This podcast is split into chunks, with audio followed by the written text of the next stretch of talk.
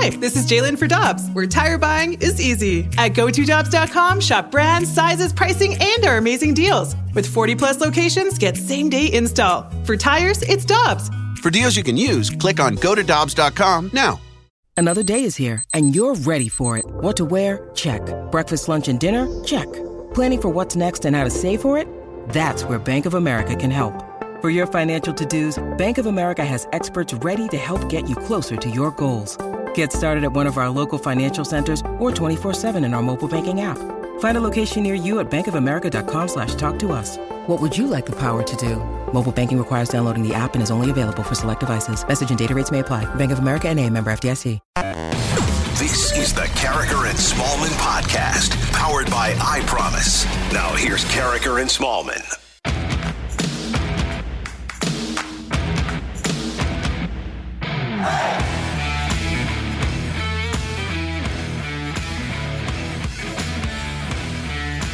Good morning, everyone, and welcome to a happy hump day on 101 ESPN with Karraker and Guess Smallman. what day it is? Oh, yeah. Huh? Hump day. It is hump day. It's 7 o'clock. Your time check brought to you by Clarkson Jewelers, an officially licensed Rolex jeweler. And it's a happy hump day, Michelle. Yadi is going to be another year. That is certainly great news for Cardinal Nation, but is it a happy hump day? Mm. Is it? Because while that's good news coming out of the Cardinals, the result last night and some other news coming out of the game, not great. Yeah, mildly frustrating if you're a Cardinal fan as they lose 4 3. They were behind 4 0 in the third inning. And then we learned that Jack Flaherty wasn't feeling great. We subsequently learned that Jack Flaherty had shoulder tightness and missed the game. He's going to undergo more testing this morning at 10. The Cardinals have a noon game to wrap up the two game series against the Tigers.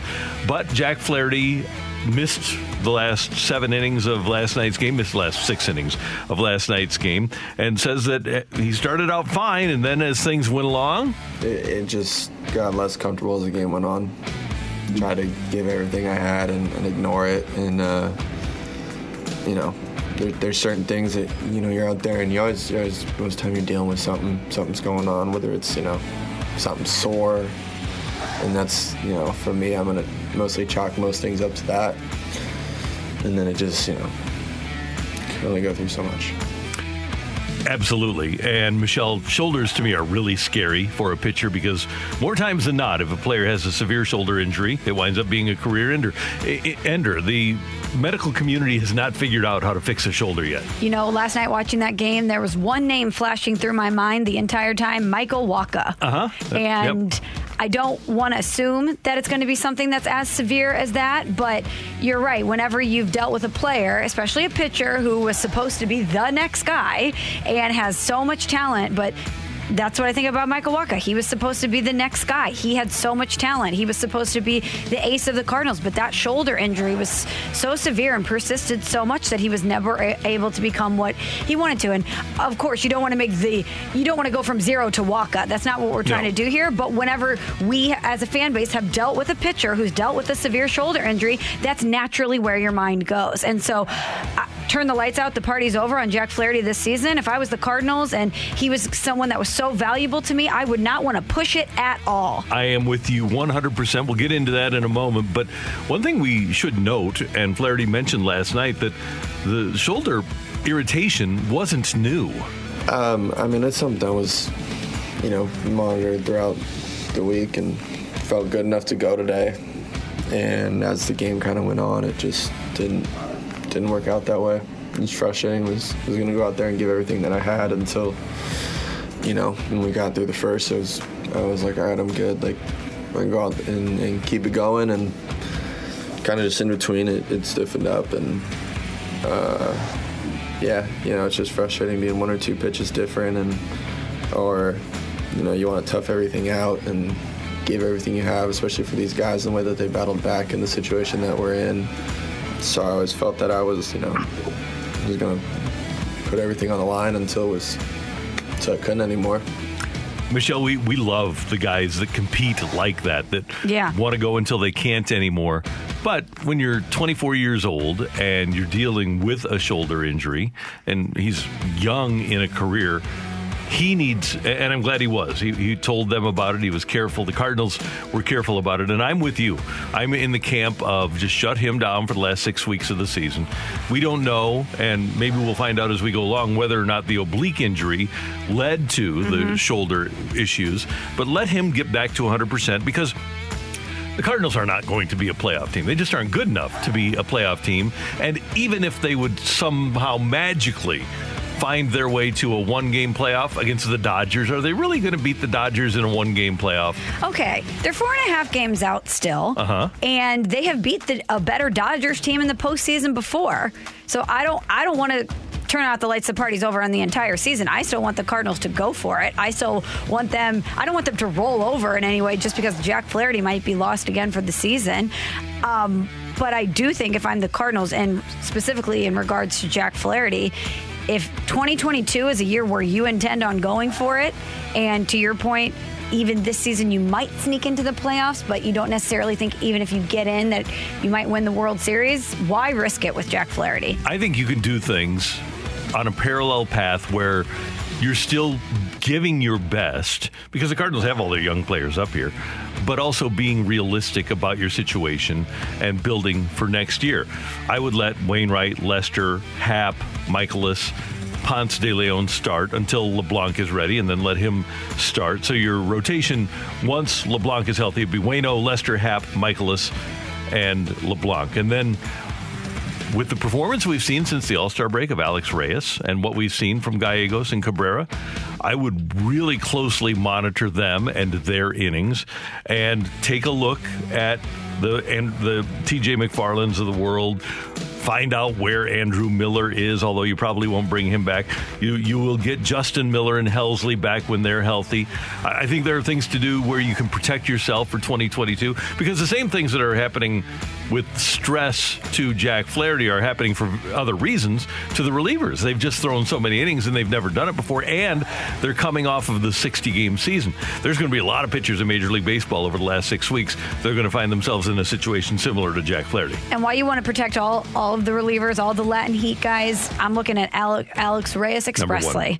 Number one, not only because of his injury history, but because you're intending for him to jump into the rotation next season. If that really is part of your plan, you want to make sure to again protect him at all costs. And I think the Cardinals are in such a precarious position right now because they are only four and a half games out. And I think if they can somehow scrap into the playoffs out of what we've seen from them this season, that's a feather in their cap. That's always the goal is to make the postseason. And with the randomness of the postseason, do we right now look at this team and say they're a World Series contender? No. But if they get in, can anything happen? Of course. So you definitely want to still go for it because it's still within your eyesight, but you want to protect your future if you really think that next year is the year where you're going to circle and say, this is the year that we're going for it. And I just, well, I like the idea of not throwing in the towel this year. I think we also have to be realistic that the Cardinals have not been successful recently against the Reds. That's who they play after the Pirates at the end of this week. One more against the Tigers today, 12-15. Then the, you're at Pittsburgh for four. But then you get Cincinnati, and you're at Cincinnati, and the Cardinals have not played well against the Reds of late. Then you get the Dodgers here for four.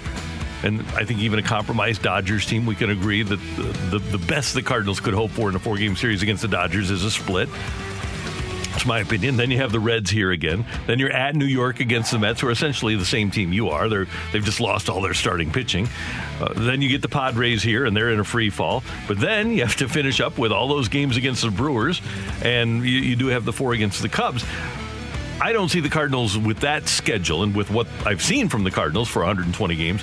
I don't see the Cardinals putting together a streak where they're going to be able to overtake the, the Padres and the Reds. But wouldn't you like them to attempt it? Wouldn't you like them to fight until the very end?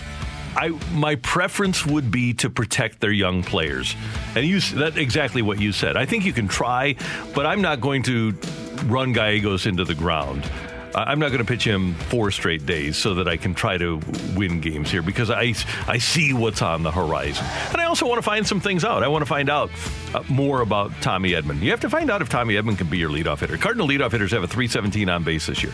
You got to have at least a 330 on base from your leadoff hitter. Maybe Dylan Carlson is your leadoff hitter. Uh, maybe, I doubt they bring up Gorman, but You, you've got to figure out next year what your middle infield is going to look like, and you've got to figure out what your leadoff hitter is going to look like. And they don't have either right now. Uh, Tommy Edman is a fine player, but I don't know if he's a 140 game second baseman to lead off. I don't think that Paul DeJong is a championship shortstop. Good guy, smart guy, but in the last three seasons, the second the half of 2019, 2020, 2021, he hasn't shown me anything to lead me to believe that he's a championship shortstop. I've seen championship shortstops. I've seen people that David Eckstein was a, an infinitely better player than Paul DeJong is. Renteria, championship shortstop. Ozzie Smith, championship short, short, shortstop. I'm not seeing it from this guy. All, due respect. I mean, he's trying hard. It's not that he's not trying. Some guys, well, only 20,000 players have played Major League Baseball, and fewer than that have been championship shortstops. So it's nothing against him. It's just he's limited. So the Cardinals need to upgrade there, and they need to have a second baseman that can play 140 games. And one of those guys is going to have to be able to lead off because the leadoff, and maybe Carlson is your leadoff hitter, but you're going to have to get more production out of the, out of the middle infield. I also wonder, from a mental standpoint, what seeing Jack Flaherty leave last night does for the team.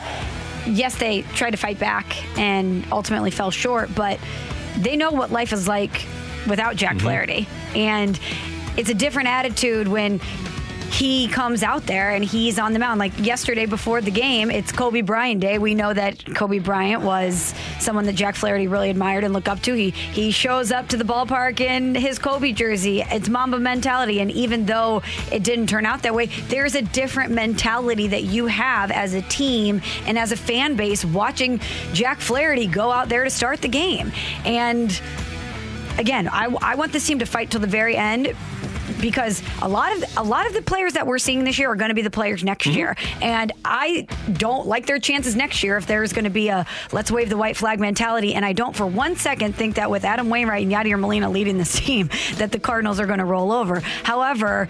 If they're being honest with themselves, watching Jack Flaherty leave that game last night and know that he's likely not going to pitch for the rest of the season, it does take a little bit of air out of your tires. Yeah, the body language for the Zoom calls last night was notable eh, with people like Mike Shildt and Harrison Bader. And I'm not saying the Cardinals shouldn't try hard. I'm just saying that they should protect their youngsters. I, I think it, it's smarter for them to think about winning in 2022 than 2021. We did mention Yadi gets a one-year deal, $10 million, and John Mozeliak with the announcement yesterday saying we're pleased to announce that Yadi has agreed to cement his career legacy with the Cardinals for a final season in 2022.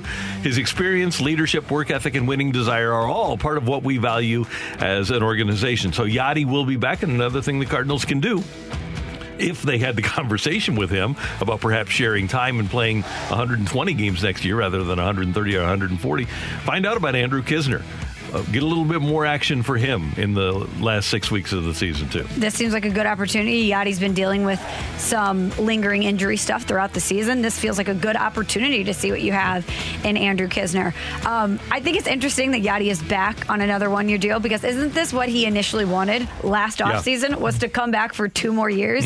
So he essentially gets what he wanted all along. Could have saved everyone a little bit of drama by just getting the two-year deal, but I understand where the Cardinals were coming from. But it's nice to know that this is already worked out and it's one domino. The Cardinals are not concerned about figuring out this offseason. Hopefully, Adam Wainwright is not far behind and he'll come back with his brother for another year. But I think it's nice to know that Yadi is going to be back. And from everything that we're reading that's been reporting, it's likely his final season and that he'll get a, a very, very well deserved Yeah. farewell tour. And think about how dynamic he was in the first half of this season. If you could have that level of freshness in September, that to me is the key for Yadi. He, he can still perform at an extraordinarily high level, but I don't think that he can do it through the heat of the St. Louis summer like he did when he was 25 or 30 or even 35. And so I hope that the Cardinals can keep him fresh for a pennant race run. And I know that he thinks that because he works out to play every game. Yeah. But at some point, somebody's got to oversee the situation and say, hey, Yadi, we'll, sit you down on Sundays. We'll have another catcher for Sundays. You can play every other game, but for those 26 Sundays that we're going to play during the season, you're going to sit. And that way we'll have a fresh Yadi Molina for September. Yeah, the approach needs to be we need you. We need you down the Mm-hmm. Yeah. stretch. And we need to do what's in your best interest and our best interest. whether you like it or not. Yeah. And by the way, he offensively has performed reasonably well in August. He hasn't his defense isn't what it was. There's been a couple of wild pitches that I think he would have gotten to in the past, but those are what they are. That's Michelle. I'm Randy. We're off and running here on 101 ESPN. Coming up, we've got Ask Uncle Randy. Get your text into the Air Comfort Service text line 65780. It is Wednesday. It is Hump Day. It is Ask Uncle Randy Day with Karraker and Smallman on 101. We're right back to the Karraker and Smallman podcast on 101 ESPN. I've been around, you know. Been around a while, and that's why we have Ask Uncle Randy every Wednesday morning here on 101 ESPN. Because if you have things that you're concerned about in your life, if you've got job questions, if you've got relationship questions, hey, I am here. I have a lot of experience. And so we ask Uncle Randy. All you need to do is text in. Michelle has your questions for me, and I'm happy to provide my best answer. Michelle, what do we have this morning? All right, Randy. First one from the 573. Dear Uncle Randy, my fiance recently broke off our engagement unexpectedly two weeks ago and left, but we have a cruise planned together in January. How do I approach this situation with her? Okay, so the cruise obviously has been paid for. She has, if she's leaving and it's going to be January, so we've got uh, the whole month of September, October, November, and December. We've got four months. I'm kind of thinking that even though it was a fiance, you're probably going to go all J Lo and Ben and move on within the next four months. I wouldn't approach this with her at all. I would take this cruise. I would make it either a buddy cruise or find your next love interest. But you know what? Go out and when you hit a port of call, bring your golf clubs, go play some golf, have some fun with a friend, a real friend that's not going to leave you.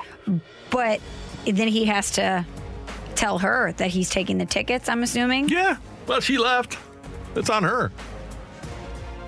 Yeah. So, yeah, either either That's make it a a guy one. or here one other thing that you can do is if you have a great relationship with your parents and your parents are still together, gift it to them. Oh, good idea. Yeah. Maybe she'll be a little bit more amenable to that. Yeah. I don't care about her anymore. Hey, if, a Karraker and Smallman listener is engaged and somebody bails on we don't know what he did.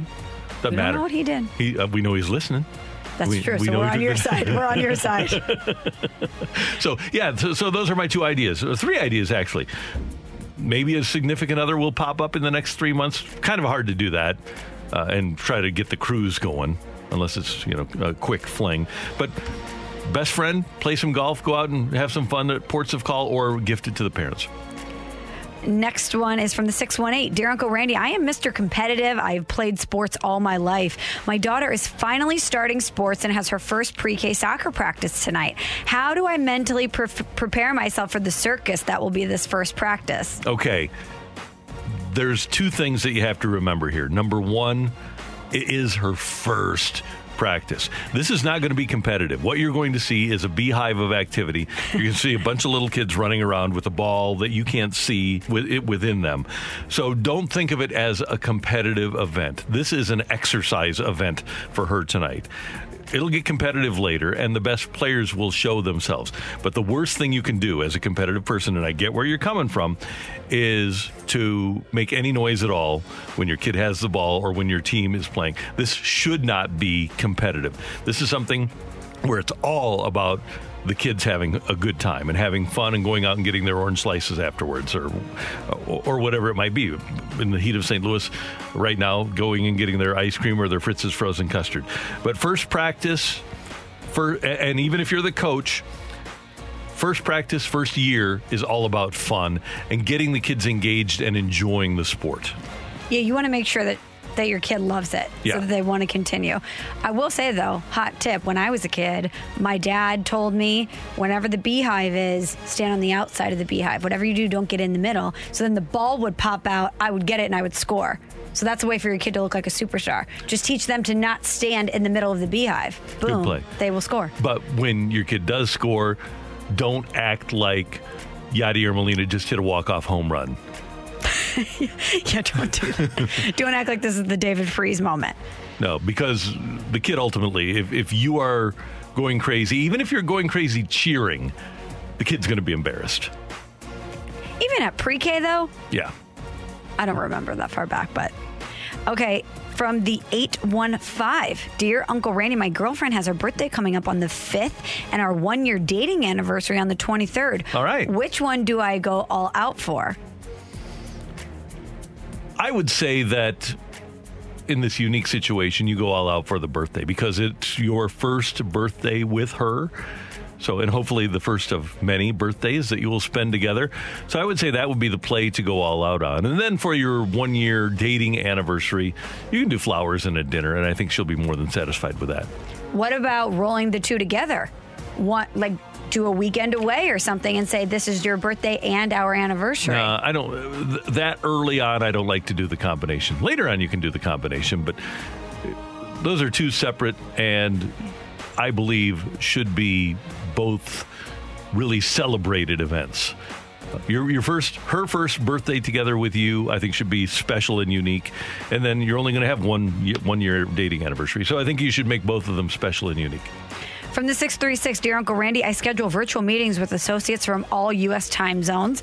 To avoid complaints, I rotated the times to accommodate, but now they're complaining about always having different meeting times. What do I do? Okay, so you've got all four time zones. I would say that you go to them and say, okay, what's your favorite meeting time? And I know it might be inconvenient for you, but if you could do nine o'clock in the east, nine o'clock in the central, nine o'clock in the mountain, nine o'clock in the Pacific, that's the way I would do it so that they all have the same time and make it consistent. If they're upset about the inconsistency, then make it consistent for them. Now, it might be inconsistent for you, although you are up at 725. To do a nine o'clock for them is 11 for you, right? Uh, that's the way I would do it. I would just have a certain, set it up so that they know exactly when that meeting is. And whatever time it is, 8 o'clock their time, 9 o'clock, you don't want to make it 8 o'clock their time because that's Eastern time, 8, 7 Central. Now you're all right. So if you make every meeting at 8 o'clock their time, 9 o'clock their time, 10 o'clock their time, I think that's cool. I think for the most part, as an employee, I think we both like Michelle having a level of consistency and knowing when we're going to have our meetings scheduled every mm-hmm. week and then never having the meeting. we never have them. but at least we know when it's yeah, supposed right. to be every week. and it shows up on our calendar on our phone. So that's a good thing, too. Yeah, for sure. Okay, we're going to close this out with two baby questions for okay. you, Uncle Randy. First one from the 314 Dear Uncle Randy, I found out last week that my wife is pregnant. Congratulations. Congratulations. When do you stop worrying or how do you stop worrying? Okay, you never stop worrying. They can be 27 and 23, and you'll never stop worrying. There's no way. Now, for the pregnancy and for the early part of the baby's life, there are no classes that teach you how to raise a child. But you just know it's logic. It's uh, and things are going to happen. Joan dropped Patrick on the floor one time and called the doctor. It happens. He, you know, he was wet coming out of the bath. Boom, it happens. So things are going to happen that you're going to have to deal with. I can't imagine the panic in that oh, moment total, as a new parent, though. oh my gosh, panic. But you'll be fine. And yes, you have to be concerned about the long-term welfare of your child, and you will be. But I can tell you from experience, you don't have to be afraid. Just treat it like it's your child. Treat it like it's the most precious possession that you'll ever have, and the baby will be fine. And one bit of advice I have in going through uh, the process is when you have the, the classes, the Lamaze classes and the, the child care classes before the baby is born, make sure that you are engaged in those. Go with your wife, have a good time, but make sure that you're engaged with those and don't treat it like, oh, I got to go to another one of these because it is your baby ultimately. Okay, last one from the 636. Dear Uncle Randy, I'm having a baby tomorrow. Oh, Any, congrats. Congratulations. Any last minute advice? Okay, last minute advice from Randy for having a baby tomorrow. Okay, a couple of experiences for me. On the morning that the baby is coming home, if the baby's coming home in the late afternoon, don't play golf because you'll never hear the end of it. if your job is taking you away, make sure that everything is well organized. Otherwise, even if you go, you'll never hear the end of it. Uh, mentally prepare. Okay, so you, I, I assume this is the first child. Mentally prepare for being grossed out because I thought I was going to throw up, but I mentally prepared myself for seeing what was going to happen. And so I think if you mentally prepare yourself to not throw up, you're better off doing it. And then savor the moment too, because it is, it, it, it's your child, and you have to. It's going to be something that you want to remember forever. So you don't want to have that that grossed out blackout. So be mentally prepared and just remember it in your mind's eye. And then the other things are obviously make sure that bag is completely packed with all of the stuff that she needs with clothes hey make sure that she has makeup she's going to want to have makeup uh, for after the baby is born because she's going to feel kind of gross and ugly and so For photos. Yep, Uh, yep. And so, and make sure it's different. When I was uh, having kids, we didn't have phones and our, our uh, cameras in our phones. So. For Katie, I actually forgot to bring a camera because it was snowing. It was. I, we Oh, that's told you that story with right. uh, Ann Morgan. So uh, I had to pick up one of those little disposable cameras at the. Uh, at the gift store at the hospital. So make sure that you, as you go through today, just have that mental checklist to make sure that you have everything in that bag that you're taking to the hospital, and then enjoy the experience and savor the experience because you only have a first one once. Thanks, Michelle. You got it. Thank you, thanks Uncle for Randy. Those, thanks, th- thanks for those uh, very serious questions. And that's stuff that I can share from experience. Both of my kids, I, I've never heard the end of going out and playing golf on the morning that Patrick came home. Joan was sleeping and the baby was sleeping. They they weren't doing anything, so I could go and sit next to them, or I could go in and get a quick nine. So I went and got a quick nine in. And then with Katie, I had so Katie was supposed to be born on a Monday. Uh, she's born on a Friday. Rams are playing in New Orleans. I'm covering the Rams on Sunday, so she's born on Friday. So I changed my flights. At least I didn't fly out on Saturday afternoon. I flew out the last flight I could get on Saturday night. So literally 24 hours after my kid's born, I'm on uh, Bourbon Street. You know that I'm one, having dinner though. It wasn't, sure. wasn't partying. You were celebrating the birth of your I child. absolutely was. Now that one I can understand because it's work related. Yeah. The golf one, Randy, you should have sat there and stared. Never heard the end of it. I'm sure. Still After haven't. everything that your wife just went through, I'm sure I wouldn't be pleased either. That's Michelle. I'm Randy, and that's Ask Uncle Randy on 101 ESPN. Coming up, the ACC and the Big Ten and the Pac 12, minus the Big 12, have announced an alliance. So, how effective is this really going to be for them? That's next on 101 ESPN. We're right back to the Karraker and Smallman podcast on 101 ESPN. As you know, earlier this summer, Texas and Oklahoma decided to leave the Big 12 and to join the SEC. And there has been reaction now. As was mentioned last week and yesterday was revealed in a press conference, the Big 10 and the ACC and the Pac 12 announced yesterday an alliance that they hope will stabilize what they're calling a volatile environment. Heather Dinich of ESPN writing, While there's no contractual agreement between the three leagues as far as it relates to the alliance, and nothing in writing that prevents them from poaching each other's teams, the message conveyed was that the creation of the partnership lessens any incentive for poaching from other leagues. The Big 12 basically is done because of the SEC coming in. And so to try to catch up, for example, with the SEC, you could see the Big Ten going after a couple of ACC schools or maybe uh, getting a couple of, of Pac 12 schools. With this gentleman's agreement, as the commissioner of the Pac 12 called it, that apparently will not happen. Do you believe that this gentleman's agreement will stand? Because I think that's a very dangerous game to play is for these conferences to just look each other in the eye and trust one another. Because it seems like college athletics right now is a ship without a captain. The NCAA is not involved No. in any of this stuff. And we're entering a new world where the SEC is doing what it wants. And these three other conferences are essentially banding together to fight the SEC. That just shows you the power of the SEC. Right. That you have the three other premier conferences in college athletics having to form an alliance to combat one other conference. But I just, we know the name of the game is money, follow the money. And while right now it seems like everything's hunky dory with, the, with these three conferences and that they're all aligned with one another, we know that that can change very quickly. I think one of the problems they have, and one of the reasons that I believe the alliance will stand, is because ESPN has not only spent its money, but it's committed its prime inventory in terms of time to the SEC for the next 10 years. Mm-hmm. So if the Big Ten would, for example, go out and get Oregon and USC and perform, uh, develop a, a, a national college football league that is basically from the Midwest out to the West Coast.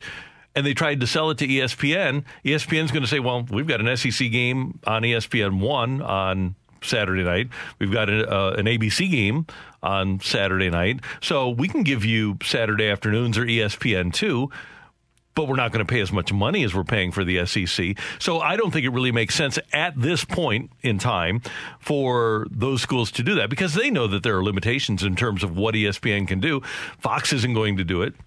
Fo- Fox isn't going to spend that kind of kind of money on college football, and they aren't going to have the draw. Even if they're on Big Fox, they won't get as many eyes as the SEC on ABC will. So I think from a time standpoint, it makes sense just for these guys to get together and have this gentleman's agreement and try to, as they're calling it, stabilize the environment. Didn't it seem like ESPN was the big elephant in the room Totally. during all of this?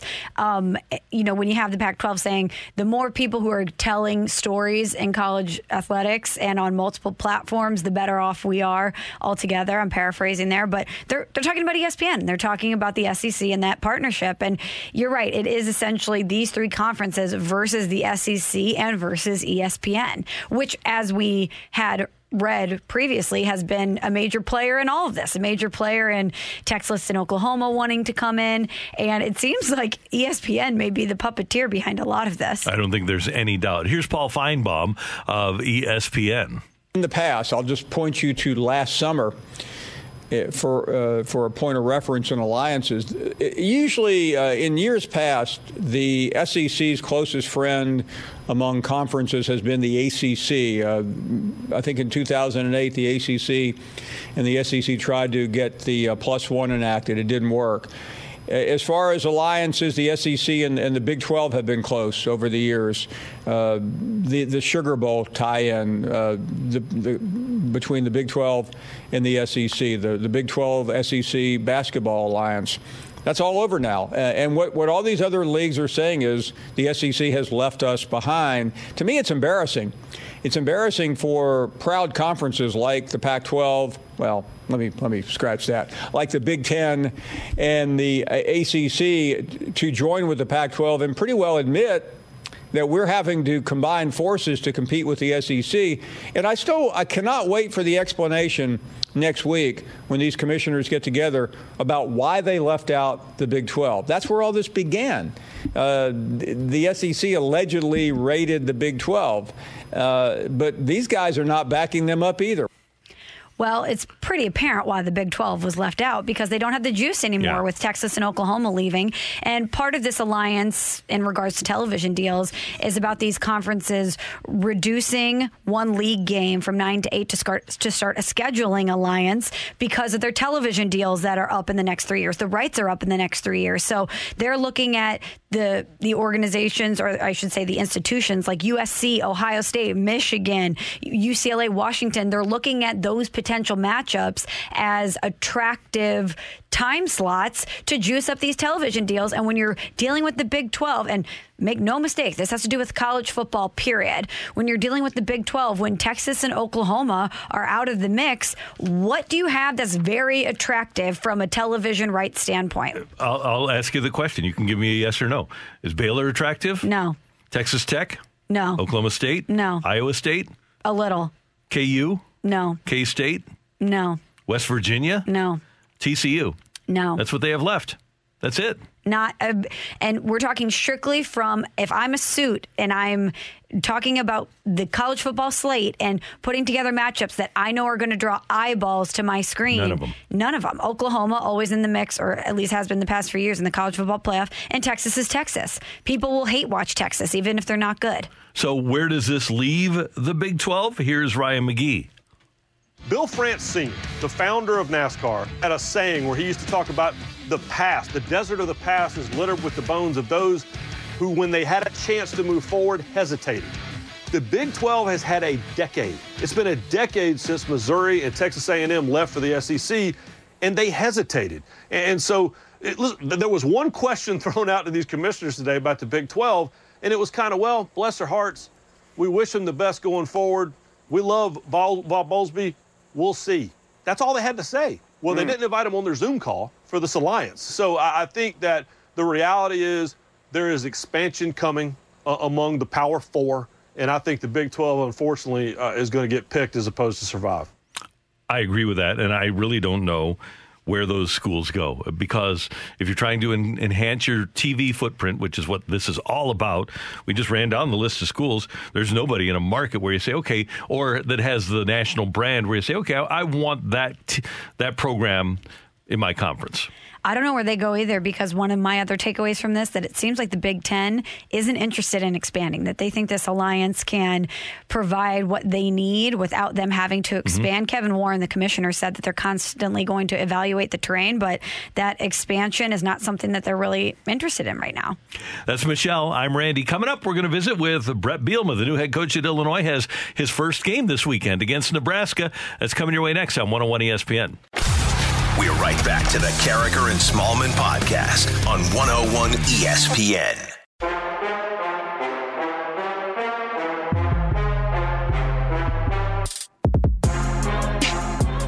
Karraker and Smallmon on 101 ESPN. Randy Karraker and Illini grad Michelle Smallmon with you. And we head to the Brown and Crouppen Celebrity Line getting ready for his first game as the head coach of the Illini this weekend is Brett Bielema. It's a 1220 start on Fox on Saturday. Coach, thank you very much for taking some time with us this morning. How is preparation going as you get ready?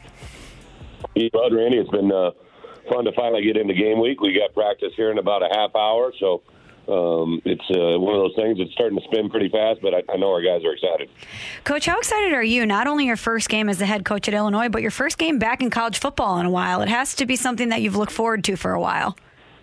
It has, Michelle. You know, to be back uh, uh, in the college football world, especially in my home state, you know, to be able to be a part of this, and and, and you know, really special opportunity, right, to to know how the college football season went a year ago with COVID and all the cancellations, and now to be opening up the college football season for the entire world of college football. You know that as an Illinois grad to, to be here right in Champaign Urbana is pretty special. Hey Brett, uh, you had the I, I, believe advantage of taking over a team that had a lot of players coming back, a lot of experience. As you've gone through training camp, how has that experience manifested itself, and has it been an advantage for you? You know, um, from the time I walked into that first meeting uh, to where we are today, I, I told the young men in that room, "Listen, I'm coming in as the newest member of this family. Right? I'm coming in for the first time. You don't know me, don't know me uh, uh, personally or as a coach. So let's let's get to know each other and kind of walk this walk together. And that's when the whole uh, family team kind of started, uh, literally in our first meeting to where we are today to have have uh, you know over 40 seniors. Right? Uh, it, it's just we lead the the entire country in, in, in football seniors and super seniors. And I think anytime you have veterans and experience, even though it's a new coaching staff, that has to be a positive. The problem is we have to uh, be able to blend that together in a short amount of time, and then obviously moving forward. Uh, to be able to make sure that we develop the guys underneath them as well.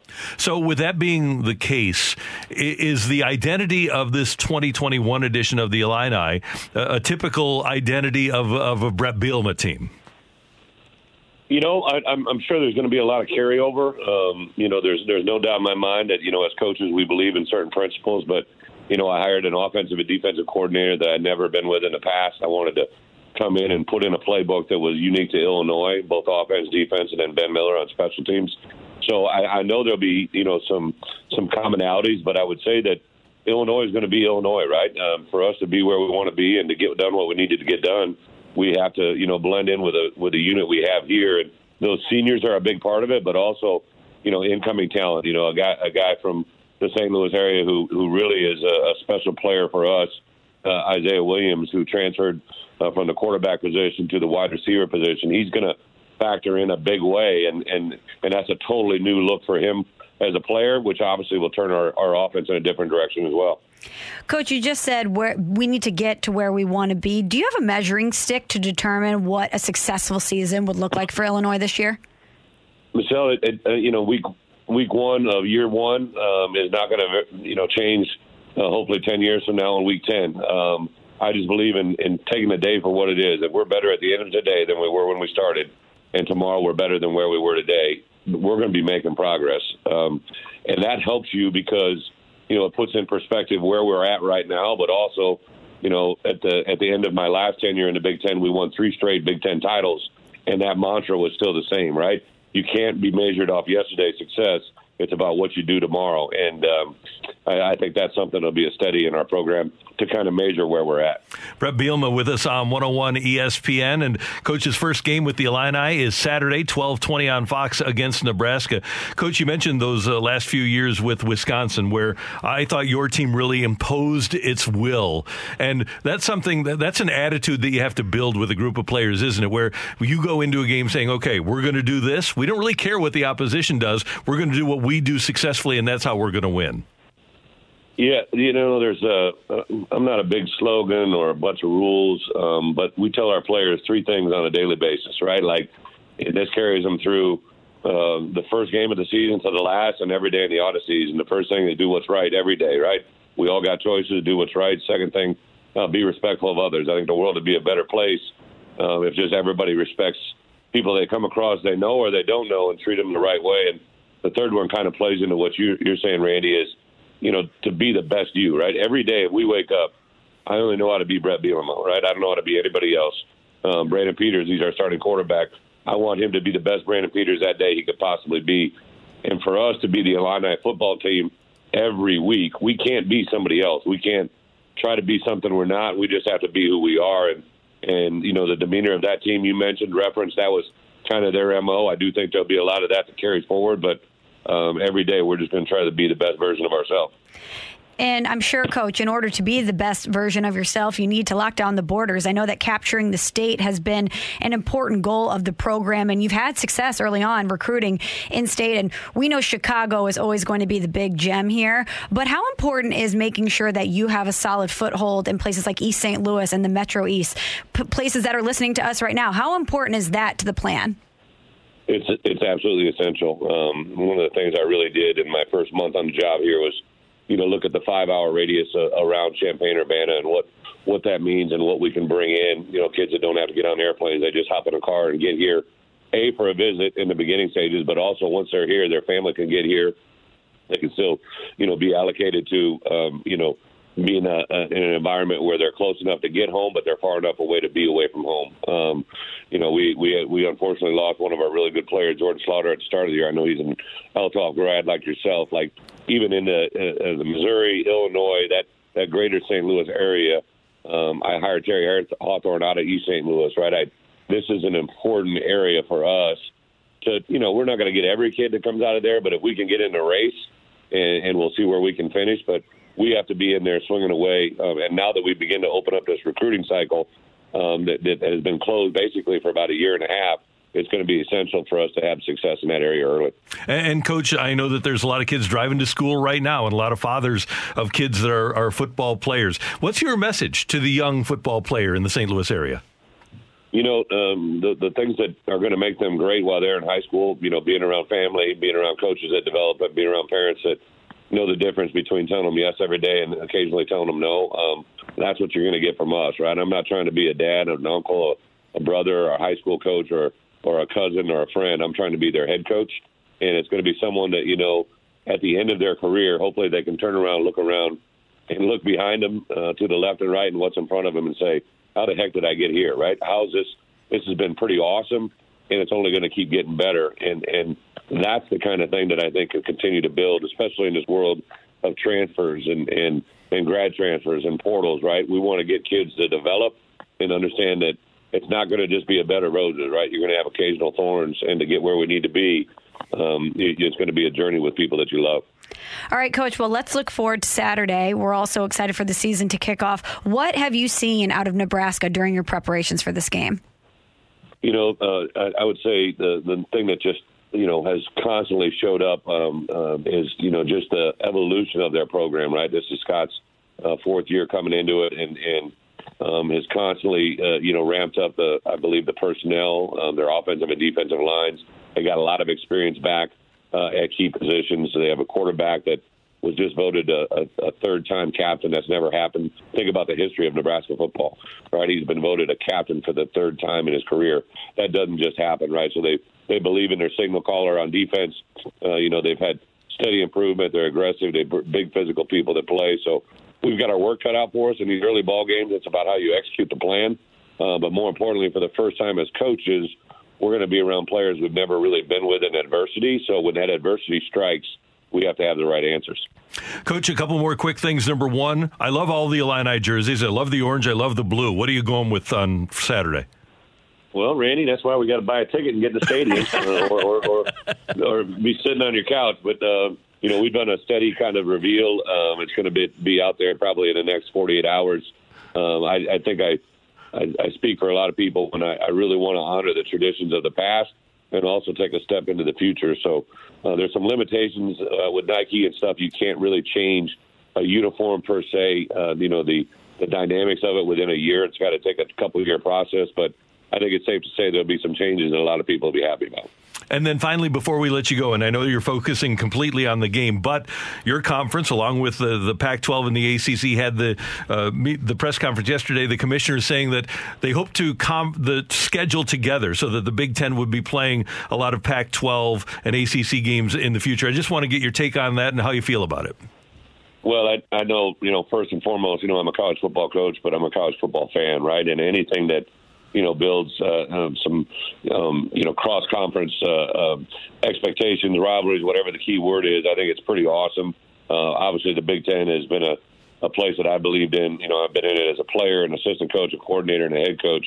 Uh, this conference is, in my opinion, the best in the country, and I would, I would say the the leadership from here on campus with us at Illinois, with Josh Whitman and the Big Ten Conference, and now to combine forces with uh, you know other conferences on the east and west of us it's truly, from a recruiting standpoint, a dream come true. And now, as a, as a head coach that knows that we're trying to build brand identity with with the conference and within our own fan base, I think it's nothing but a positive.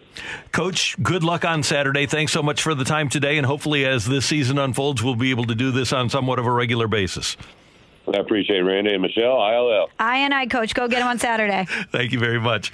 That is Brett Bielema, the Bielema, the new head coach at Illinois, and uh, he's got me fired up. I'm ready to go. That's right. Me too. I'm pumped for the Brett Bielema era to so, begin. And there's nothing wrong with having a team, and Wisconsin did it under Brett Bielema, where you just impose your will, and it's not uh, historically really wide open, but now you can play that game because people aren't set up to defend what Brett Bielema is coaching. So it'll be fun to watch what they do on Saturday noon game on Fox against Nebraska. That's Michelle. I'm Randy. Coming up, Cardinals fall four to three to the Tigers last night, and Jack Flaherty got hurt. So, how do the Cardinals approach that injury? That's next on 101 ESPN.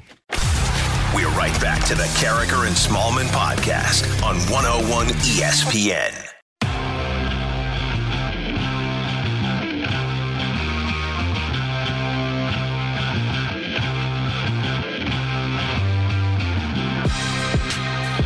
803 in St. Louis. Your time check brought to you by Clarkson Jewelers, an officially licensed Rolex jeweler. Michelle Smallmon, Randy Karraker, and Jack Flaherty left his start against the Tigers last night in the third inning with what was described as shoulder tightness. And Michelle, obviously, whenever a pitcher leaves a start with an injury, you're concerned.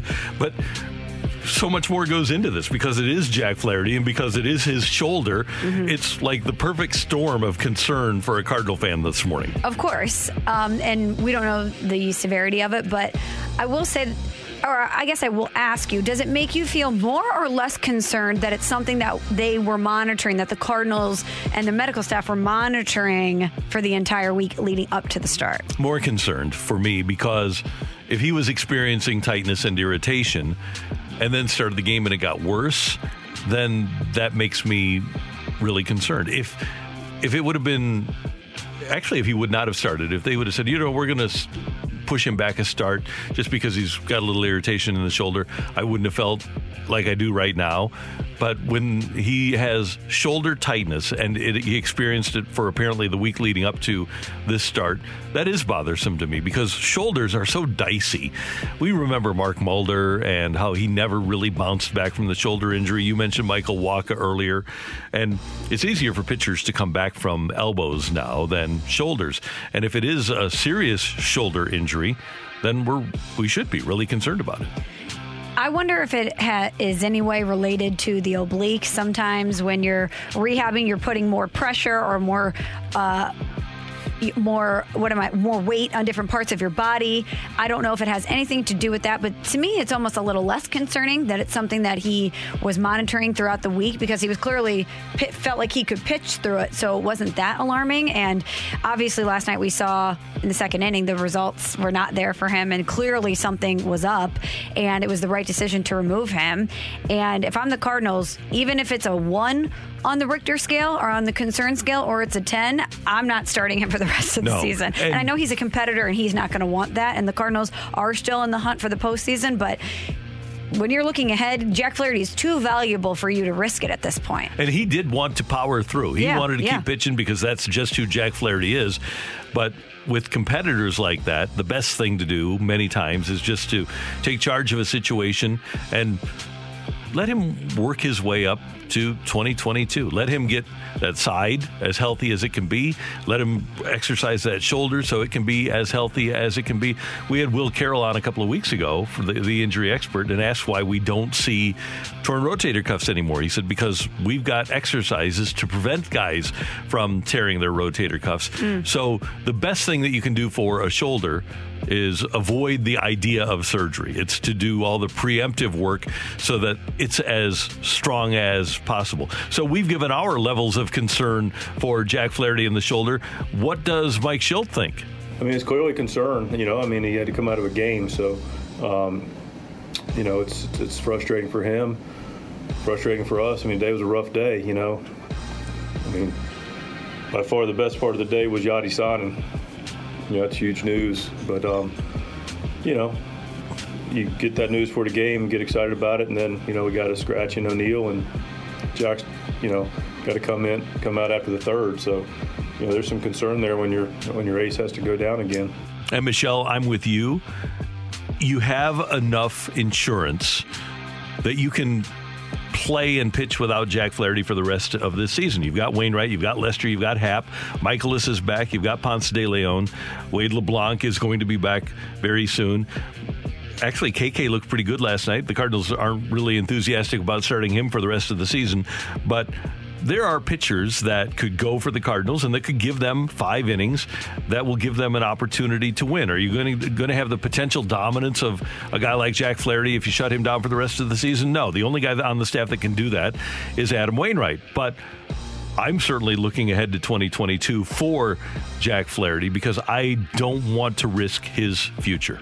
No, he's too important. He's Yeah. he's too important to this club. And if you really want to be a contender next season, you know that you need Jack Flaherty. Mm-hmm. Even if Adam Wainwright does return, we've seen the the residue of what happens when your number one guy goes down. It's it's been a completely different year with Jack Flaherty being injured, and I wonder from a momentum standpoint, from a, a mental standpoint, what seeing him leave the game last night does for this Cardinals Yeah. team. They're professionals and these are competitors, and they're going to want to rally and, and fight no matter what. But deep down in the recesses of their brain and in the deepest chambers of their heart, they know that they probably slumped a little bit seeing him have to leave that game last night. Don't you think, especially because of what happened in LA on Memorial Day, if you're on that field or in that dugout, you just say, come on. You know, can't we get a break? Yeah, for real. that was the entire thing that gave the fan base a little bit of hope, a modicum Yeah. of hope, is that the Cardinals were getting healthy and they're still in the hunt. And if you have the one two punch of Jack Flaherty and Adam Wainwright, you kind of like your chances with this team. And if you move Jack Flaherty from that equation, all of a sudden it makes everything look a little different. And we did hear Mike Shildt say that the highlight of the day was the Yadier Molina announcement. He has signed a one year deal, $10 million for what John Mozeliak says is his final season in baseball. And obviously, the Cardinals looked at what was available in free agency among catchers this year and said, we aren't going to do any better than the guy that we have. And he's been here for 18 years, and he can become the third Cardinal Hall of Famer following Stan Musial and Bob Gibson that never played for another franchise, which to me is a big deal, and I know it is for the DeWitt family. So having Yadier Molina back under the correct circumstances, and I don't think you can run him into the ground at 39 years old, is a net benefit for the Cardinals. Yeah, think about how rare that is, especially in the modern day, for one player, especially at the level of Yadier Molina, to play the entirety of their career with one franchise. Mhm. It's really special. And I know that that was important to the Cardinals and it was important to Yadi. And I hope that they did have those conversations prior to him signing. And the reporting from Katie Woo and Derrick Goold and others, it seems like this was something Yadi wanted to get done earlier because he didn't want to have to deal with the stressors of another offseason where he didn't know what his future held. And so I hope that with those conversations being initiated a little bit earlier, that the Cardinals also stepped up and said, Yeah, of course we would like to have you back, but there's going to be some stipulations because we need to protect ourselves and more importantly, protect you for when we need you down the stretch. And Adam Wainwright told the story last year of how he and Yadi were sitting on a bus, and he said, "Hey, what's what's going to happen with us next year?" Because neither of them knew. We'll ask Adam when he joins us at nine thirty how this influences his decision as to whether or not to come back. I would imagine there's a lot of factors at play there, but to know that Yadi's coming back, I'm sure that that works its way into the mind of Adam Wainwright if he's if he's trying to decide one way or the other. But with the way that he's pitching and the competitor that he is, I unless it's that he really wants to spend more time with his family, I can't think of one reason why he shouldn't come back. No, he's pitching as better than any Cardinal, and better than all but a select few in Major League Baseball. He's one of the top ten starters in Major League Baseball this year. Absolutely. So hopefully his uh, his announcement is not too far behind. I wonder if he'll wait till the end of the season to focus on something like that, but the sooner we can get that bit of news, the better. And the Cardinals do have a day game today, 12:15. Jon Lester going against Tarik Skubal, and uh, that game is at 12:15. Danny Mack will have the call on Bally Sports. That is today's fresh take here on 101 ESPN. Coming up, you're killing me, Smalls. We're right back to the Karraker and Smallmon podcast on 101 ESPN. We have the fight in about 15 minutes. ESPN's Jeff Saturday at 9 and then Adam Wainwright at 9:30. But right now it's time for You're killing me, Smalls.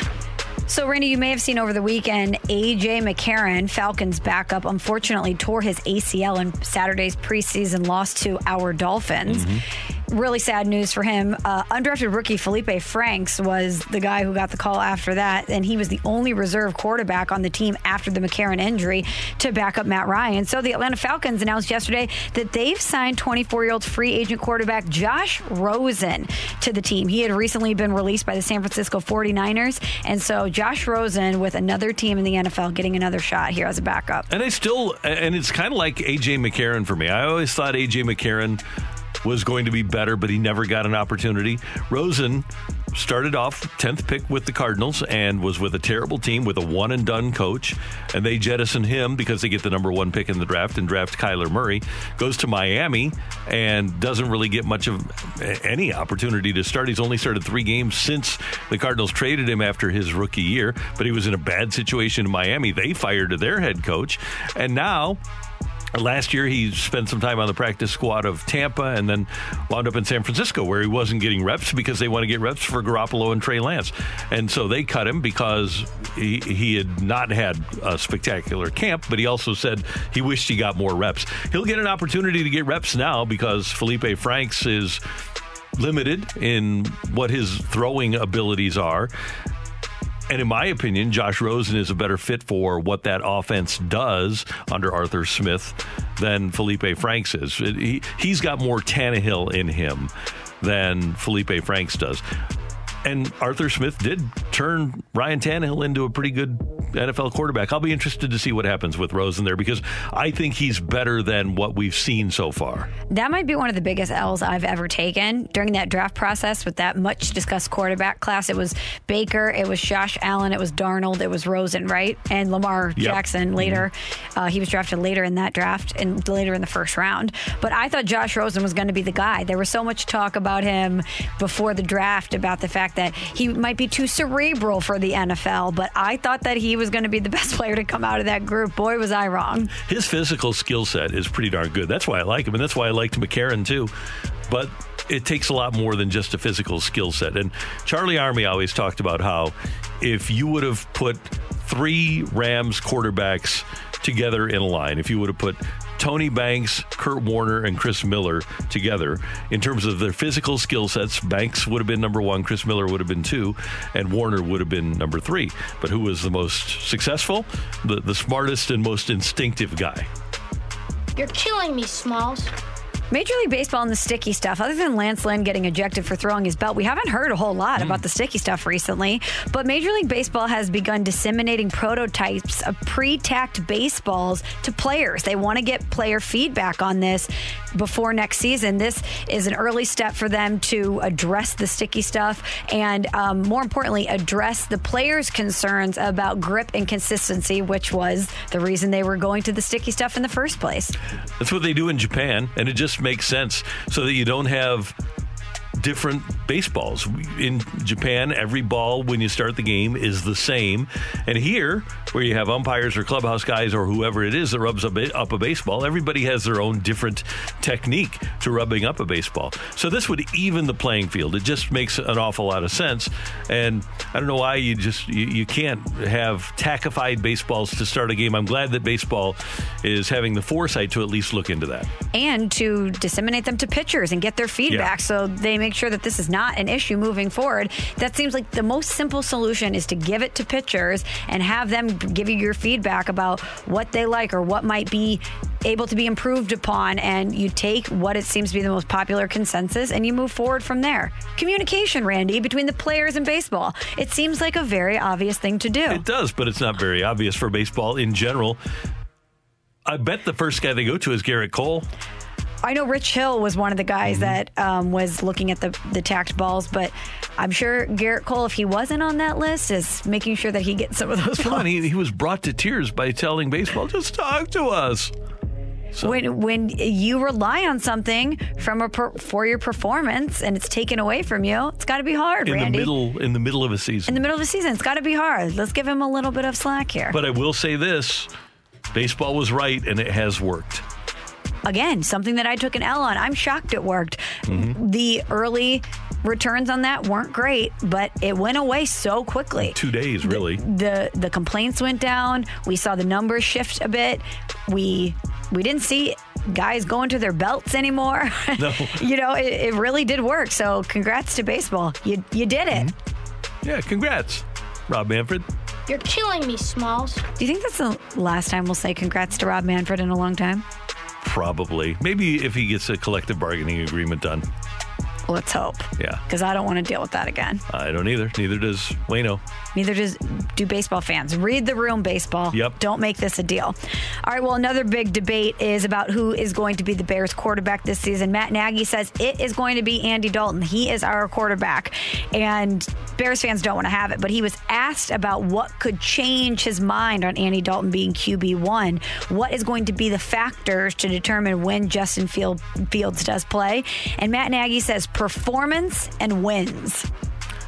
That'll be a big part of it. I would think any Bears fan that saw the hit that Justin Fields took the other day and knows where their offensive line is because it's so young and inexperienced, they would be terrified of Justin Fields having to face any pass rush, especially the Rams pass rush against that offensive line. They need to give that opportu- that offensive line an opportunity to gel and improve. They're really inexperienced, and it shouldn't take until more than mid-season. But they have a young group, and I would not want to. If I were Justin Fields, I wouldn't want to be put behind that group. Let, for lack of a better term, uh, lead Andy Dalton to slaughter, not Oh. Justin Fields. Yikes. Yeah, that's what they're doing. When you put a quarterback behind that offensive line, that's what you're doing. Don't Bradford him. No, uh, Let's use that as a verb. Don't Bradford him. Right. We've seen how that turns out. Quarterback with all the potential in the world behind a Swiss cheese offensive line. Don't Yeah. Bradford him. And the Bears aren't, I don't think, trying to lose so that they can move their franchise.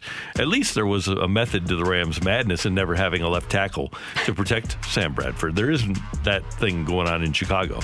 How do you think Sam would feel knowing that the Rams were intentionally trying to lose and intentionally not protecting him, and that his career could have been the sacrifice for them to ultimately move to LA? One of the sacrifices, because in reality, that's part of it. That's part of the story is that they weren't trying to win, and poor Sam Bradford had to go out there every week under the guise that they were trying to win and ended up getting hurt. He's walking around with his knee bone on bone.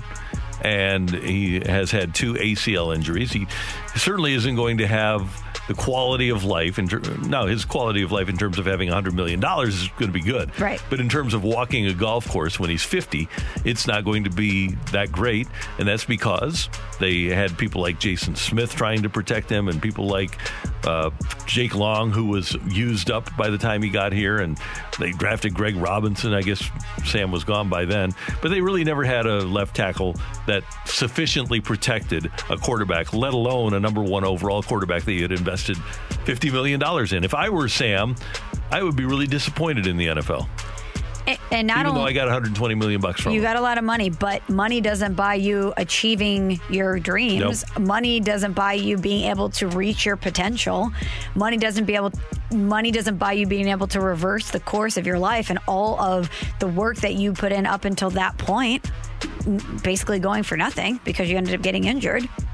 Yeah, it was what they did to him in their efforts to get out of St. Louis was reprehensible from a just a, a human decency standpoint. You're killing me, Smalls. And finally, Randy, we don't really talk about Skip Bayless on the show because there's really no need to. However, he he did put out a post on Instagram. We know that he likes to troll LeBron James, but he put out an Instagram post of an alarm at 2 a.m. and it, the caption says, "Hey LeBron, I am up here in LA. Are you? I'm preparing for my first workout of the day. Are you? LeBron, wake up, LeBron." Now, I don't want to talk about Skip Bayless, and I don't want to talk about him trolling LeBron. What I do want to propose to you is: Is there any circumstance in the world in which you would wake up at 2 a.m. to get a workout in? No chance. No. Same. I, w- I would just miss it. 2 a.m. That's so unnecessary. Right. And what's the point? Skip Bayless is, uh, uh, he's like my age, isn't he? Let's Well, see. There, there's no real, uh, I'm 59. There's no good reason for Skip Bayless to be. He's 69. He's 69. Okay. There's no good reason for him to be up at two in the morning working out. He, he can maintain his shape with diet and normal exercise. He doesn't have to be up at two in the morning. Uh, Why doesn't he challenge, if, if he wants to do this, why doesn't he challenge LeBron to an athletic event? Doesn't have to be basketball. Why doesn't he, if he's up working out and he's so proud of his athletic prowess, why doesn't he challenge LeBron James to any athletic event? Because he knows he'd get smoke, Randy, and that's not the attention he's trying to get. Ah, okay. Okay. So, I would just never, ever, ever wake up at 2 a.m. One time No. during 75 hard, I got up in the 4 a.m. hour to get Mhm. get my outdoor workout in before it rained, and it was brutal. Two hours before that, no, chance. chance. No chance. and to his credit, he has, by being a troll, made a lot of money, right? He's he's getting more than $10 million a year to be a troll, which is not a bad way to make a living. No, it's not. If you have a role and you lean into it and your bank account is better off, whatever. Yep. I would never do it. Not my personality, but also he's a lot richer than I am. Exactly. So who's really winning here? Yeah, I don't know. I wouldn't do it either. but I'll do it this way. Thanks, Michelle. You got it. And thanks for your uh, listening here on 101 ESPN. Next up, we have uh, the fight coming your way. I hope I win. It's next with Karraker and Smallmon. We're right back to the Karraker and Smallmon podcast on 101 ESPN.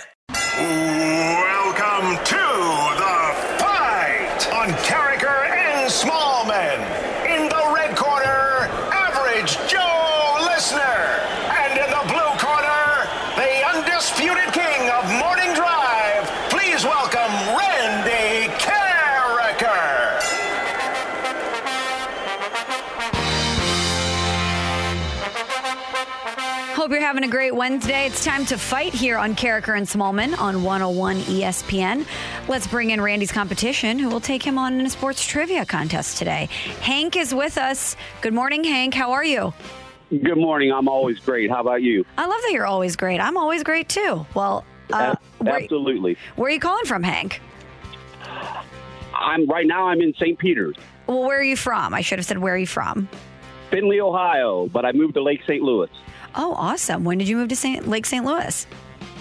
just this year. Oh, okay. Well, welcome, I guess. That still applies just this year. Welcome to St. Louis. Thank you. All right, well, let's jump into the fight here. Question number one for you, Hank. Running back Sony Michel was traded from the Patriots to the Rams this morning in exchange for two draft picks.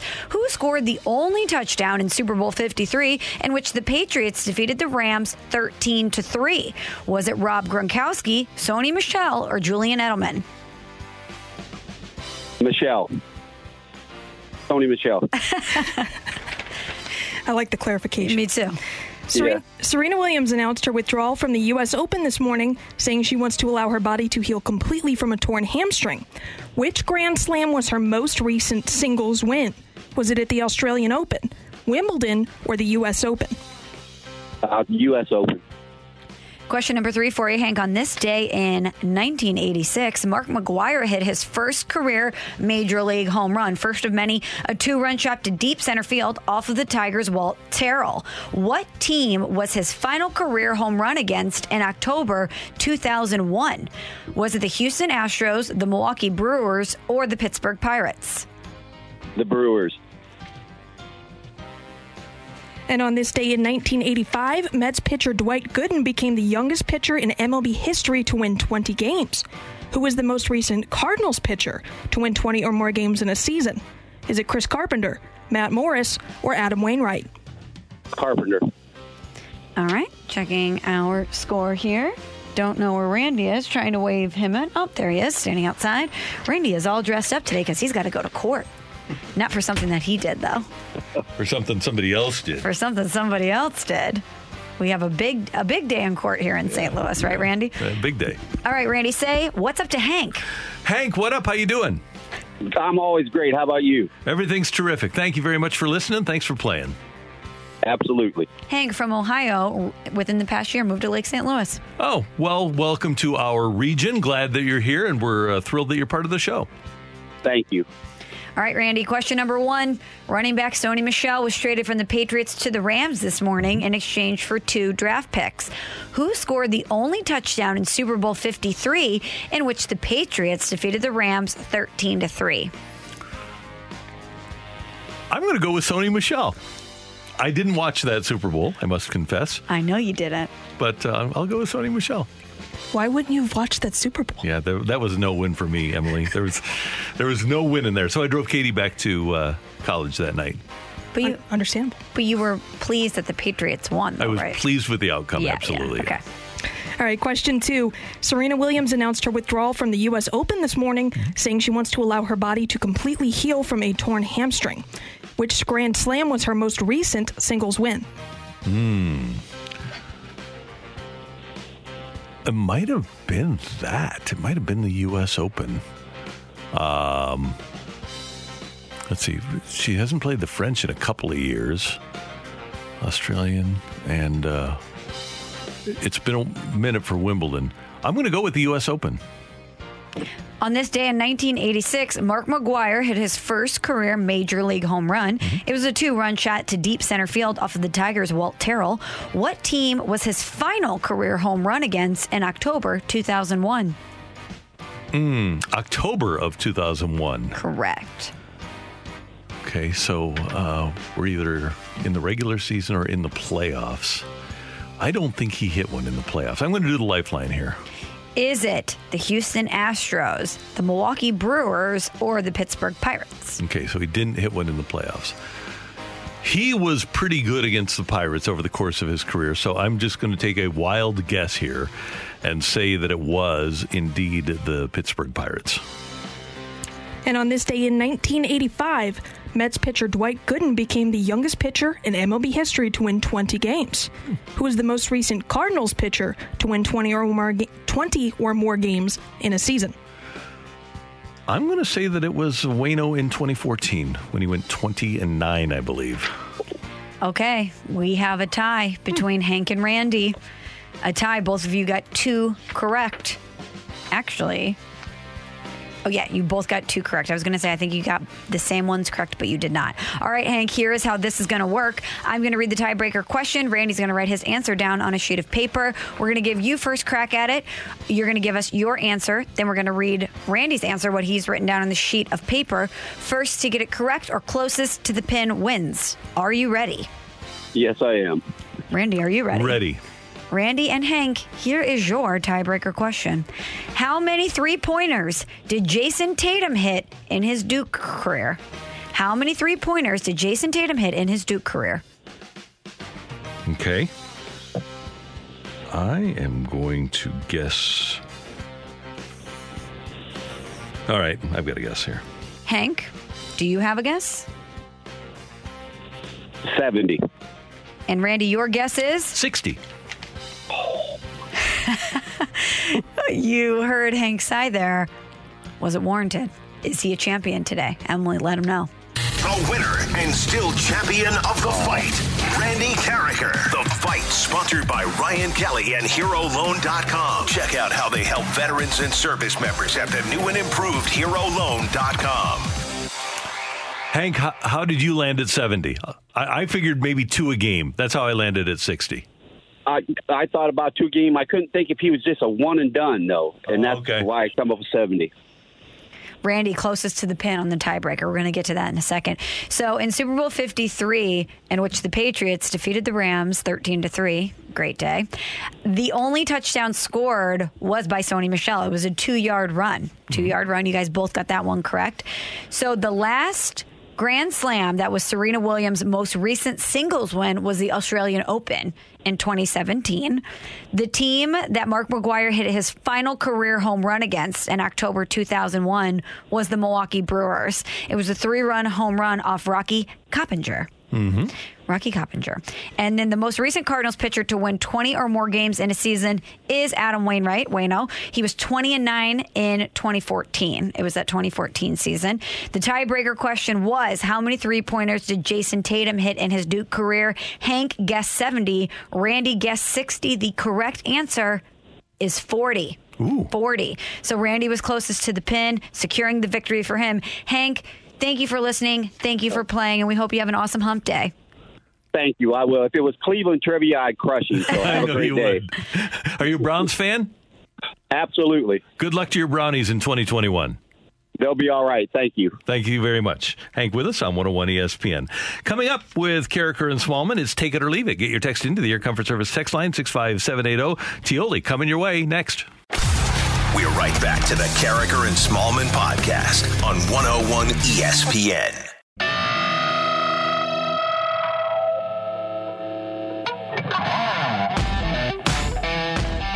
We welcome your text to the Air Comfort Service text line 65780. It is time for Tioli. And Michelle, I've got an easy one for you. Okay.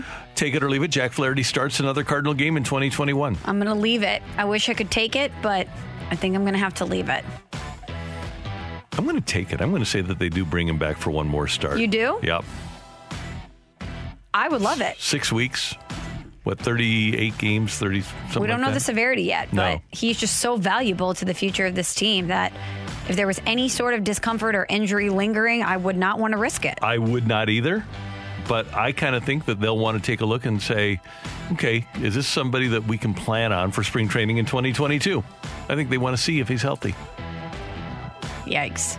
We'll find out more. He's going to undergo tests at 10 o'clock this morning. Can't wait for the update there.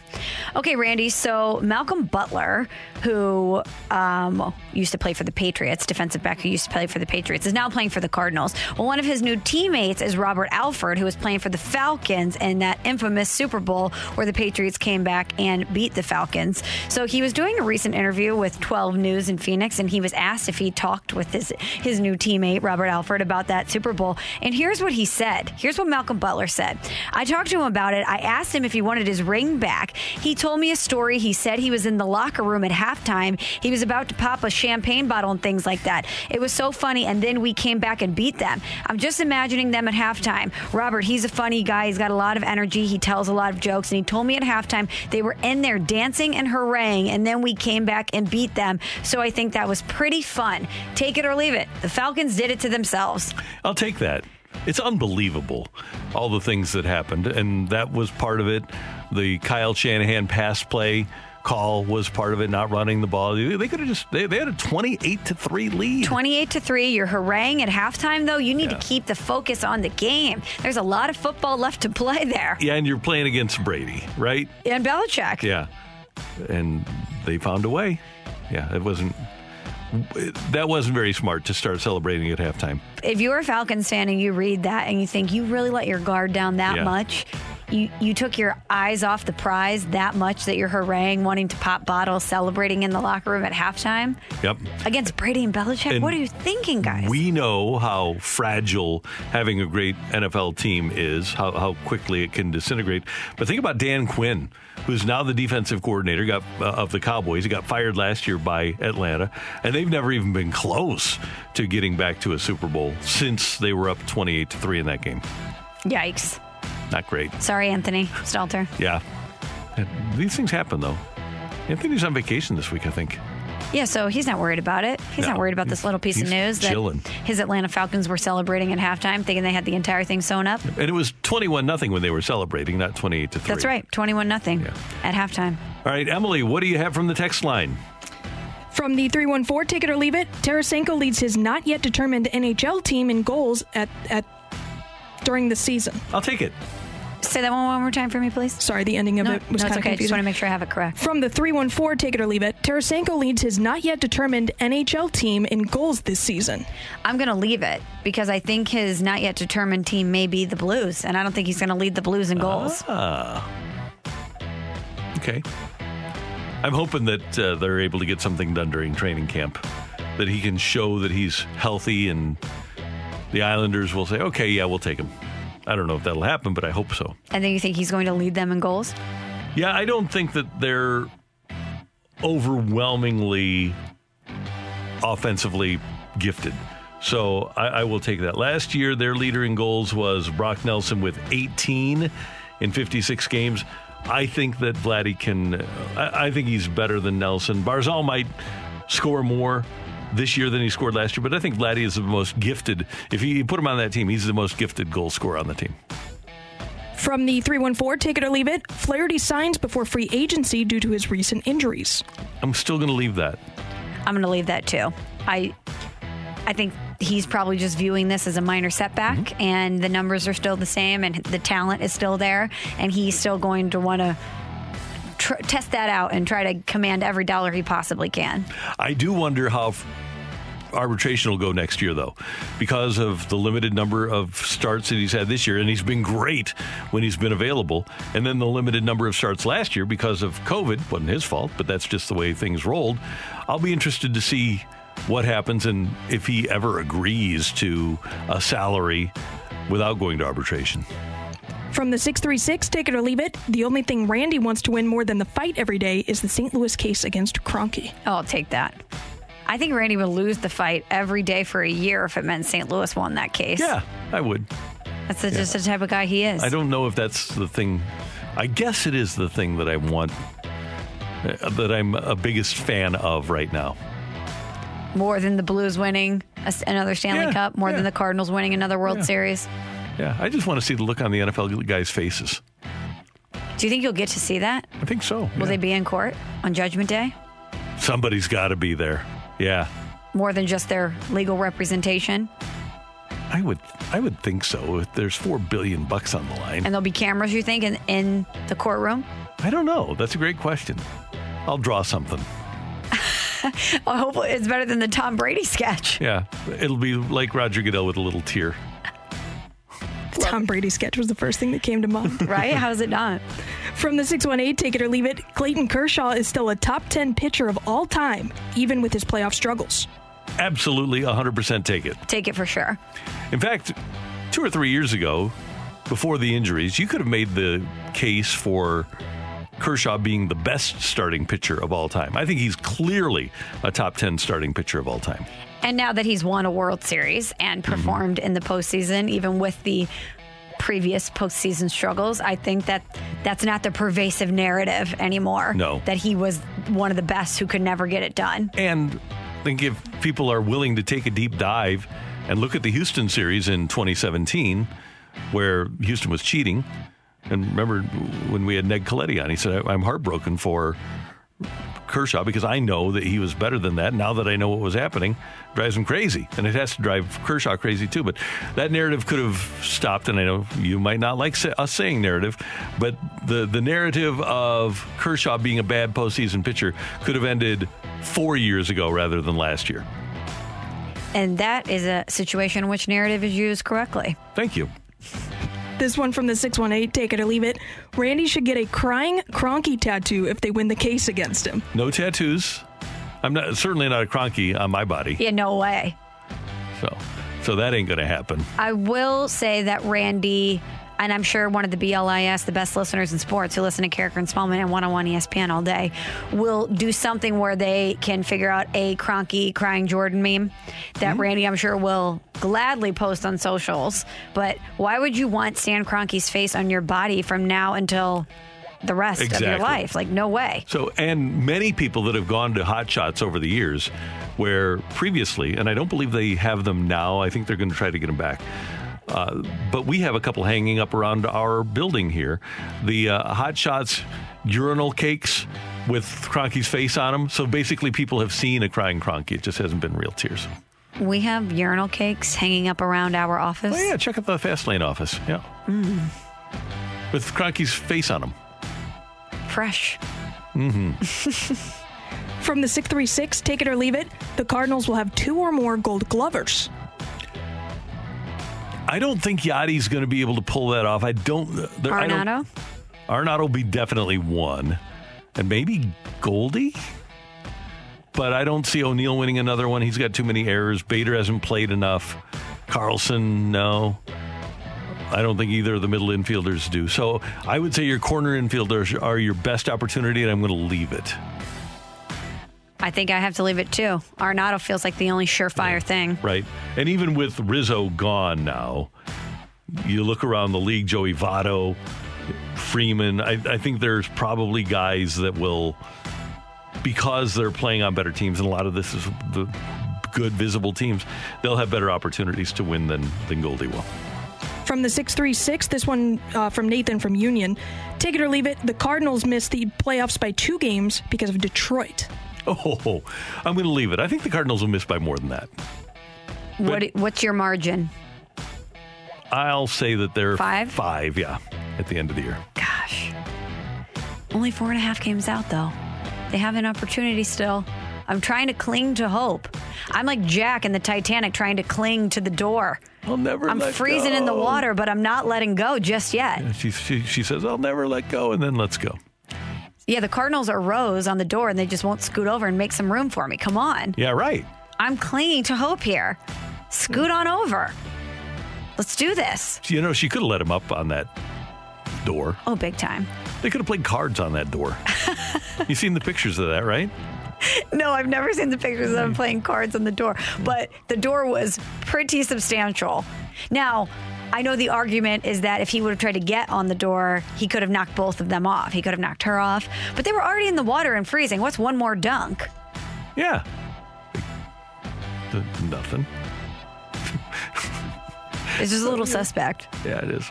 Here, you, okay, I've got the picture here, so you can come over and see it during the break. So, oh yeah, we got to talk to Jeff Saturday. Thanks, Emily. Thank you. Thanks, Michelle.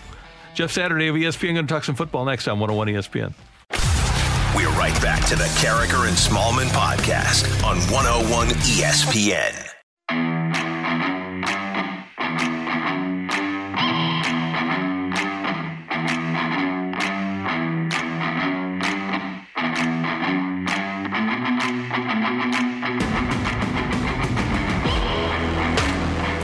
ESPN's Jeff Saturday scheduled to join us in this segment. It's 9.02. Your time check brought to you by Clarkson Jewelers, an officially licensed Rolex jeweler. Michelle Smallmon, Randy Karraker. Michelle, here we are already headed into the final preseason game of uh, the NFL. It sure seems like, and this is from afar, obviously, because we don't have a team, but it seems like the three-week preseason feels a lot shorter than the four-week preseason. Are you getting that? I am getting that, but also I feel like in this post pandemic world, all the timelines feel off. After last season, mm-hmm. everything kind of feels a little bit discombobulated, even still. I wonder if the 17 game regular season will feel a lot longer. Like, okay, we're supposed to be at the finish line and it's not happening. Probably. I'm sure for the players, especially, it's definitely Yeah. going to feel that way. And uh, a couple of things happening in the NFL. The Jaguars have placed Tra- Travis Etienne on injured reserve. He will be out for the year with a Lisfranc fracture in his foot. He'll undergo surgery for that and have the season ending IR. He's a guy that relies on speed, and those Lisfranc fractures can be dicey. Probably a good move on their part because they aren't going anywhere this year to get him as healthy as they can for next year. Yeah, and I wonder if this impacts their thought process on Trevor Lawrence at all. Without Travis Etienne and the offensive line not playing as well as you would hope they would to protect your franchise quarterback, the future of your franchise, and Trevor Lawrence, I wonder if there's any thought to the Jaguars sitting him at all. There has to be, right? Because Gardner Minshew has not been terrible, and you you do want to protect your investment in the guy. And clearly, eh, from what I've seen and what people have talked about, doesn't seem like he's ready to go. No, and kind of the same conversation we have about Andy Dalton and Justin Fields. Why wouldn't you want the veteran guy to go out there and take the brunt of things Mm-hmm. until you know that the offensive line is sound and or Travis Lawrence is 100% ready to Yeah. go? I know Jaguars fans are dying to see him out there, but everything we've heard so far it's been a, a decent quarterback competition. Gardner Minshew certainly thinks that he should be the the starting quarterback for the Jags, but and I wanted to ask Jeff Saturday this when we speak to him. We've gone down the Sam Bradford road. Don't Bradford him if you don't have to. And Trevor Lawrence has never had to deal with real adversity in his probably in his high school career. Certainly in his college career, he hasn't had to face the pass rush and hasn't had to get rid of the ball as quickly as he does now in the NFL. There are probably things about being an NFL quarterback that Trevor Lawrence has to learn. I would think so. I think everybody has to learn that when they're a rookie. We are going to talk to Dick Vermeil. To, oh, do we have uh, the the phones are ringing? So that means we're going to hear from Jeff Saturday of ESPN here in just a moment. But I know where you're going with Dick Vermeil and thrilled that he was named a finalist for the Hall of Fame. Yeah, he will join us tomorrow here on Karraker and Smallmon, and we had the chance to talk to him a week and a half ago when Isaac Bruce went into the Hall of Fame, and you won't meet a nicer person or a more deserving person. When you think about what he did with the Eagles, they hadn't won in 25 years. You think about what he did with the Rams, they were the losingest franchise in the decade before they won the Super Bowl, and then turned the Chiefs back around too and had them in the playoffs in three years. So, uh, congratulations to Coach Vermeil on being a finalist for the Pro Football Hall of Fame. We head to the Brown and Crouppen Celebrity Line now, and Jeff Saturday of ESPN joins us, former Colts and Packers for a year center. Jeff, Michelle Smallmon, Randy Karraker, great to have you with us. Thanks for taking some time. How you doing? Oh, fantastic. Glad to be with you guys. Just had a lot of fun on Get Up, man. Ready to continue it going. Awesome. Well, let's keep the fun going, Jeff. Well, not fun coming out of Jacksonville. Some news there with Travis Etienne out for the season with that Lisfranc injury to his left foot. The Jaguars, their offensive line hasn't been 100% sound this preseason. If you're Urban Meyer, do you consider sitting Trevor Lawrence or do you still roll with him despite what you've seen this preseason and that Etienne injury? No, I think you still roll with them. I mean, I think obviously the, the tackles are struggling. Um, both tackles, honestly, both uh, uh, Cam on the on the left. uh, you know, so you know when you look at this this football team, they're going to have to grow together. And and when you look at the offensive line, there's going to have to be some type of rhythmic passing game where Trevor Lawrence has a clock in his head of when to get rid of the football and and not take unnecessary shots, right? And so when you look at this football team, I understand with Etienne leaving uh, or being injured and missing the season, um, but Robinson's a, a really good physical back. They already have, you know, he's an undrafted guy, maybe one of the best of all time as a rookie, um, and so they'll, they'll have to lead with their run, uh, you know, kind of base their offense off their play action, and just trust that their quarterback understands living to play the next play uh, is, is extremely important because you're not going to make a run this year. You don't have the team as a whole. You just want to grow as a player uh, and, and, and learn as opposed to worrying about taking unnecessary hits. Jeff, you look back at the guy that you played with for such a long time, Peyton Manning, and he walks into a situation in his rookie year where he's got Marshall in the backfield, he's got Marvin Harrison, he's got an offensive line with Tarik Glenn and Jay Leeuwenburg and Tony Mandarich and Adam Meadows, guys that were good players in the NFL. It doesn't seem like any of these rookie quarterbacks this year are walking into what could be considered a really good, let alone ideal situation. No, you're exactly right, and I, and I think when you look at it, probably uh, Wilson probably has the best opportunity from an from an offensive line perspective. When you um, you know when you look at that just from a um, j- just from a, a perspective of, of a run you know, a run centric offense and the explosiveness that I think Wilson can have. But you're exactly right. Listen, you know, with, with teams that you're getting drafted high, they're not good football teams. So you're getting pulled in. You know, you look at the Bears and they're a 500 football team uh, last year. But but I think when you look at Justin Fields, I think he actually makes their offensive line better because of his mobility, being able to run, you know, QB uh, naked boots and, and waggles. Um, and so when I look at that, I think he, he actually improves their football team.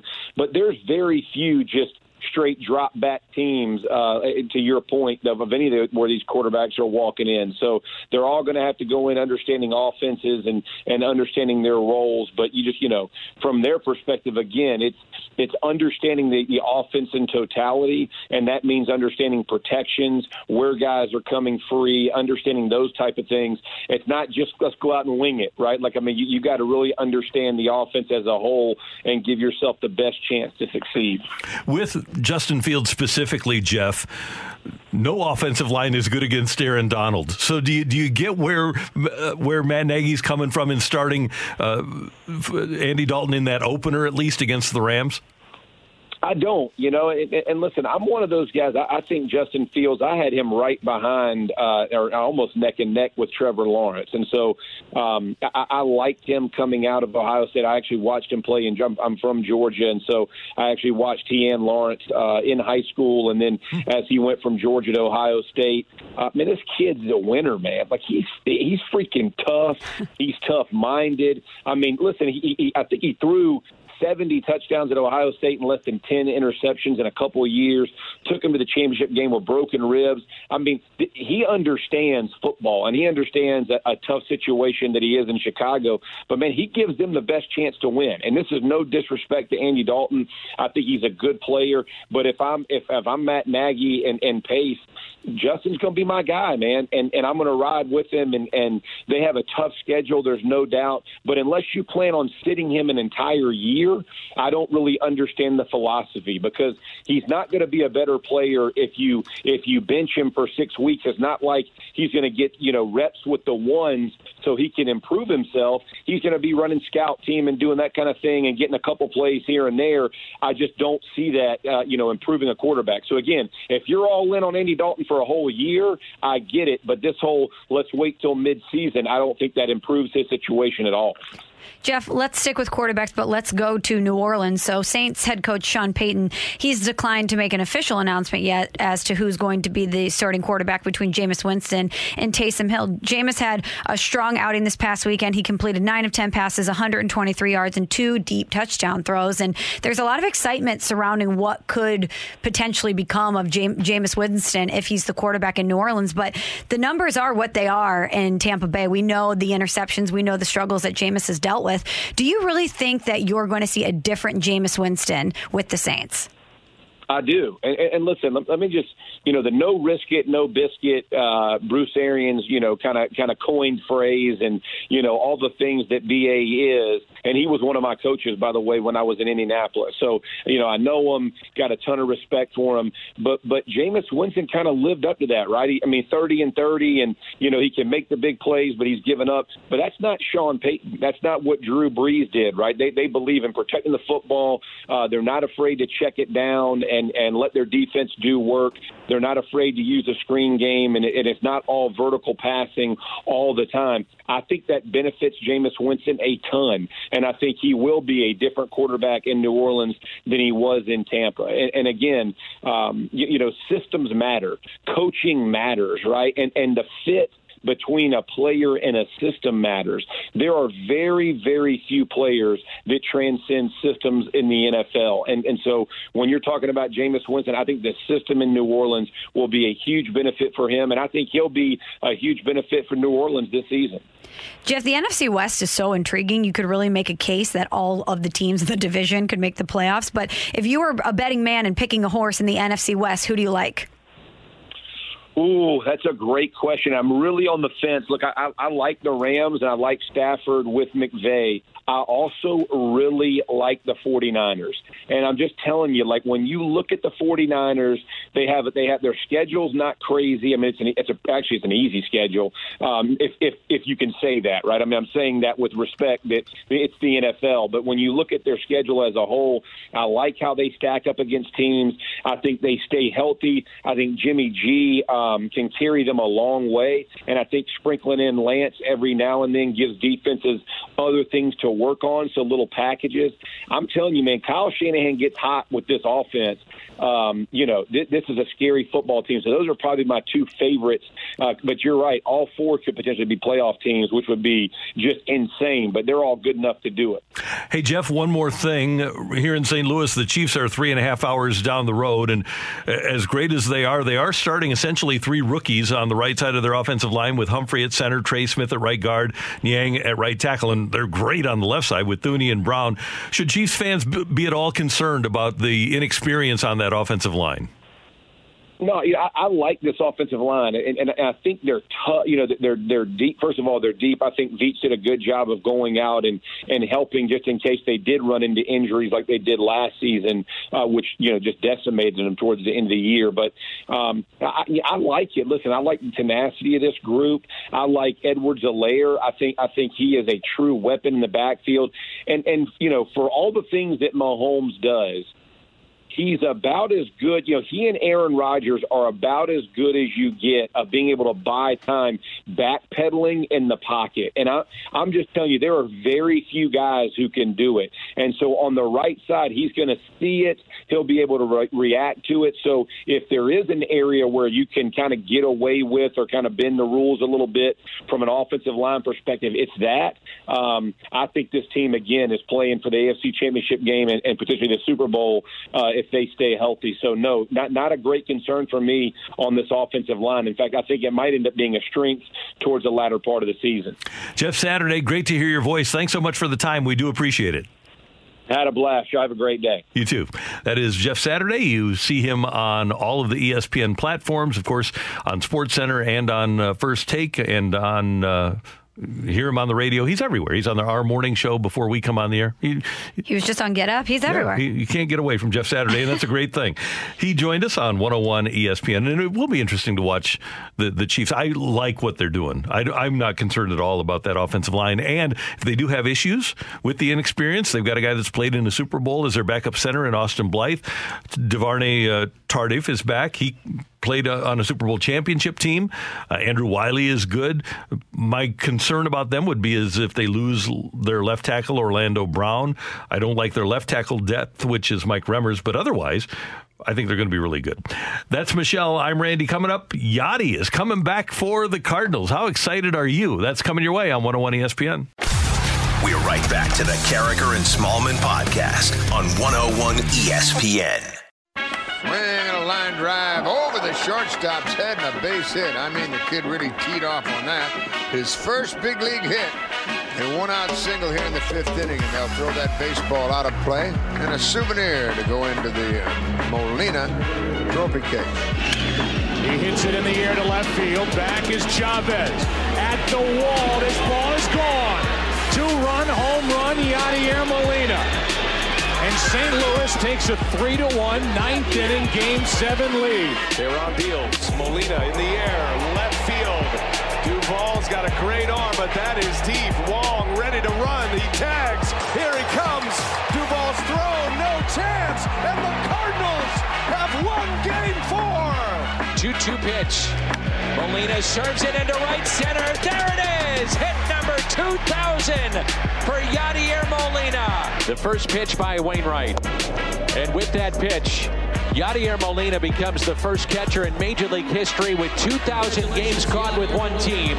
Just the sixth catcher overall to get to this incredible milestone 2,000 games as a catcher. What a remarkable Hall of Fame career Yadier Molina has already had for the Cardinals, and it's going to continue for another season as the Cardinals announced yesterday that Yadi has signed a one year contract. The Athletic, Katie Woo, reporting that it's worth $10 million. And John Mozeliak saying in the release that the Cardinals are thrilled to have Yadi back for his final season. So there should be a Yadi celebration in 2022 a celebration and a farewell tour. Mm-hmm. I imagine that there's a lot of places that Yadi's used to going that, um, let's just say they don't give him a warm reception. He gets booed some places because of everything that you just heard, the tremendous amount of success that he's had in his career. And I want, I'm going to be interested to see how opposing ballparks receive him, knowing that he is one of the greats in the game and that this might be the final time that they ever get to see him play. Are they going to cheer for him? Are they going to give him a little bit of love? What's Cincinnati going to do when Yadi Yadier Molina comes there for the final time? They will boo him. and he'll probably love that. Yeah, because they respect him so much. And if nothing else, the opposition should respect Yadier Molina. When you think about a Mets fan and what he did to them in 2006, and when you think about Cincinnati, and granted, uh, he, didn't take very well to Brandon Phillips tapping him on the shin pad after what had happened the night before back uh, in 2000, I think it was 2010. But he's been amazing. And you think about the big moments that he has stepped up in in the postseason for the Cardinals and then the spectacular defense that he's displayed over the years. It'll be great to have him back. And I hope Michelle that they can keep him as sharp as he was in the first half of the season. He, he was fantastic. Mm-hmm. He, you could argue that he was their best player in the first half of the season on both sides of the ball. And hopefully they'll be able to keep him sharp enough so that he can take another shot at October. I think that's the cool thing is that he and hopefully Adam Wainwright will have the opportunity to come back in October that should be the goal, right? Everybody thinks that the Cardinals are having an eye towards next season, gearing up for 2022. And if that's the case, if Yadier Molina and hopefully Adam Wainwright are back, that's the way that they deserve to go out. Whatever happens in the postseason, that they deserve to go out in October. At least have one final ride and one run, one final shot at it. Heading into this last year, and there's a chance that we could have another Yadi moment. I, I, have two Yadi moments, and certainly Game Seven, the home run against the Mets yeah, in course. 2006, is one of them. And then the other one is the game-winning hit against the Braves here just a couple of years ago in the uh, National League Division Series that propelled the Cardinals to Game Five, and then they roll over the Braves in Game Five, and then go to the NLCS. That was huge, and for me, unexpected. Don't you think that even now, if the Cardinals were to get into a spot where they needed to win a game to get into the postseason, or if it was a big postseason moment. If Yadier Molina steps up to bat, that's just what he does. Is he comes through for the Cardinals in clutch situations. I still have every confidence in him, even at this stage in his career, that if the moment commanded it that Yadier Molina could deliver. Right. I agree with that 100%.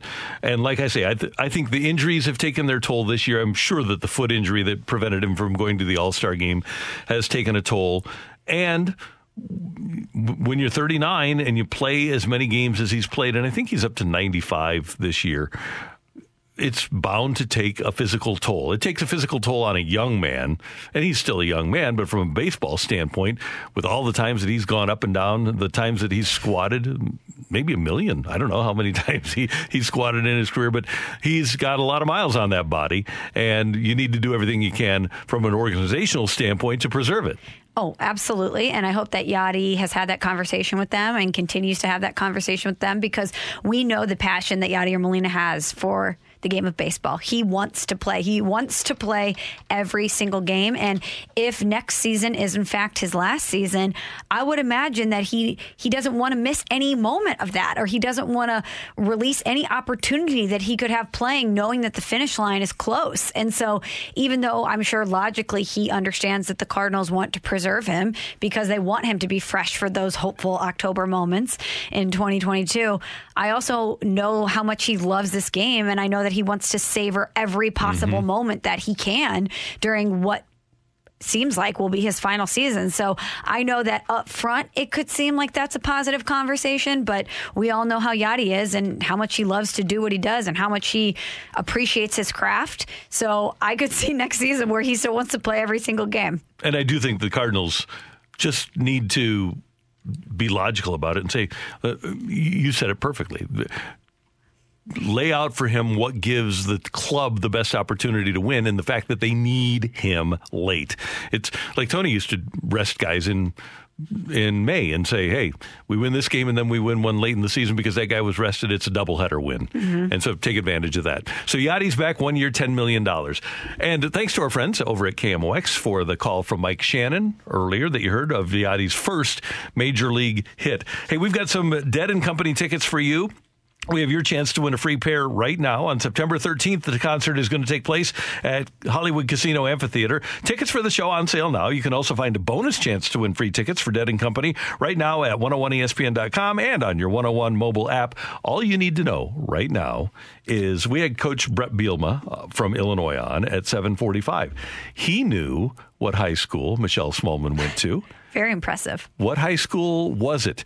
Texter number. Can I give a hint? Yeah. It's in the Metro East. Okay. It's on the ill side. Okay, good. But if you were listening to Bret Bielema, you know. That's right. You do know if you were listening to Coach. And if you didn't, you can always download the podcast. And we're going to talk to Adam Wainwright coming up next. So texter number 50 to 65780 that knows what Coach Bielema knew, what high school Michelle Smallmon went to, gets the tickets to Dead and Company September 13th at Hollywood Casino Amphitheater. Adam Wainwright, Wednesdays with Wayno, is next on 101 ESPN. We're right back to the Karraker and Smallmon podcast on 101 ESPN.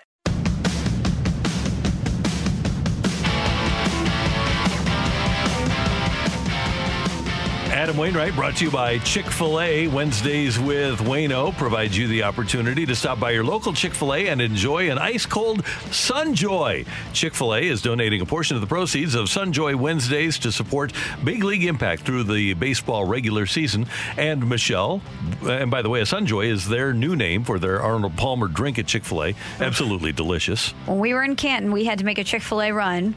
Got the classic spicy chicken sandwich, waffle fries, Polynesian sauce, you know the deal.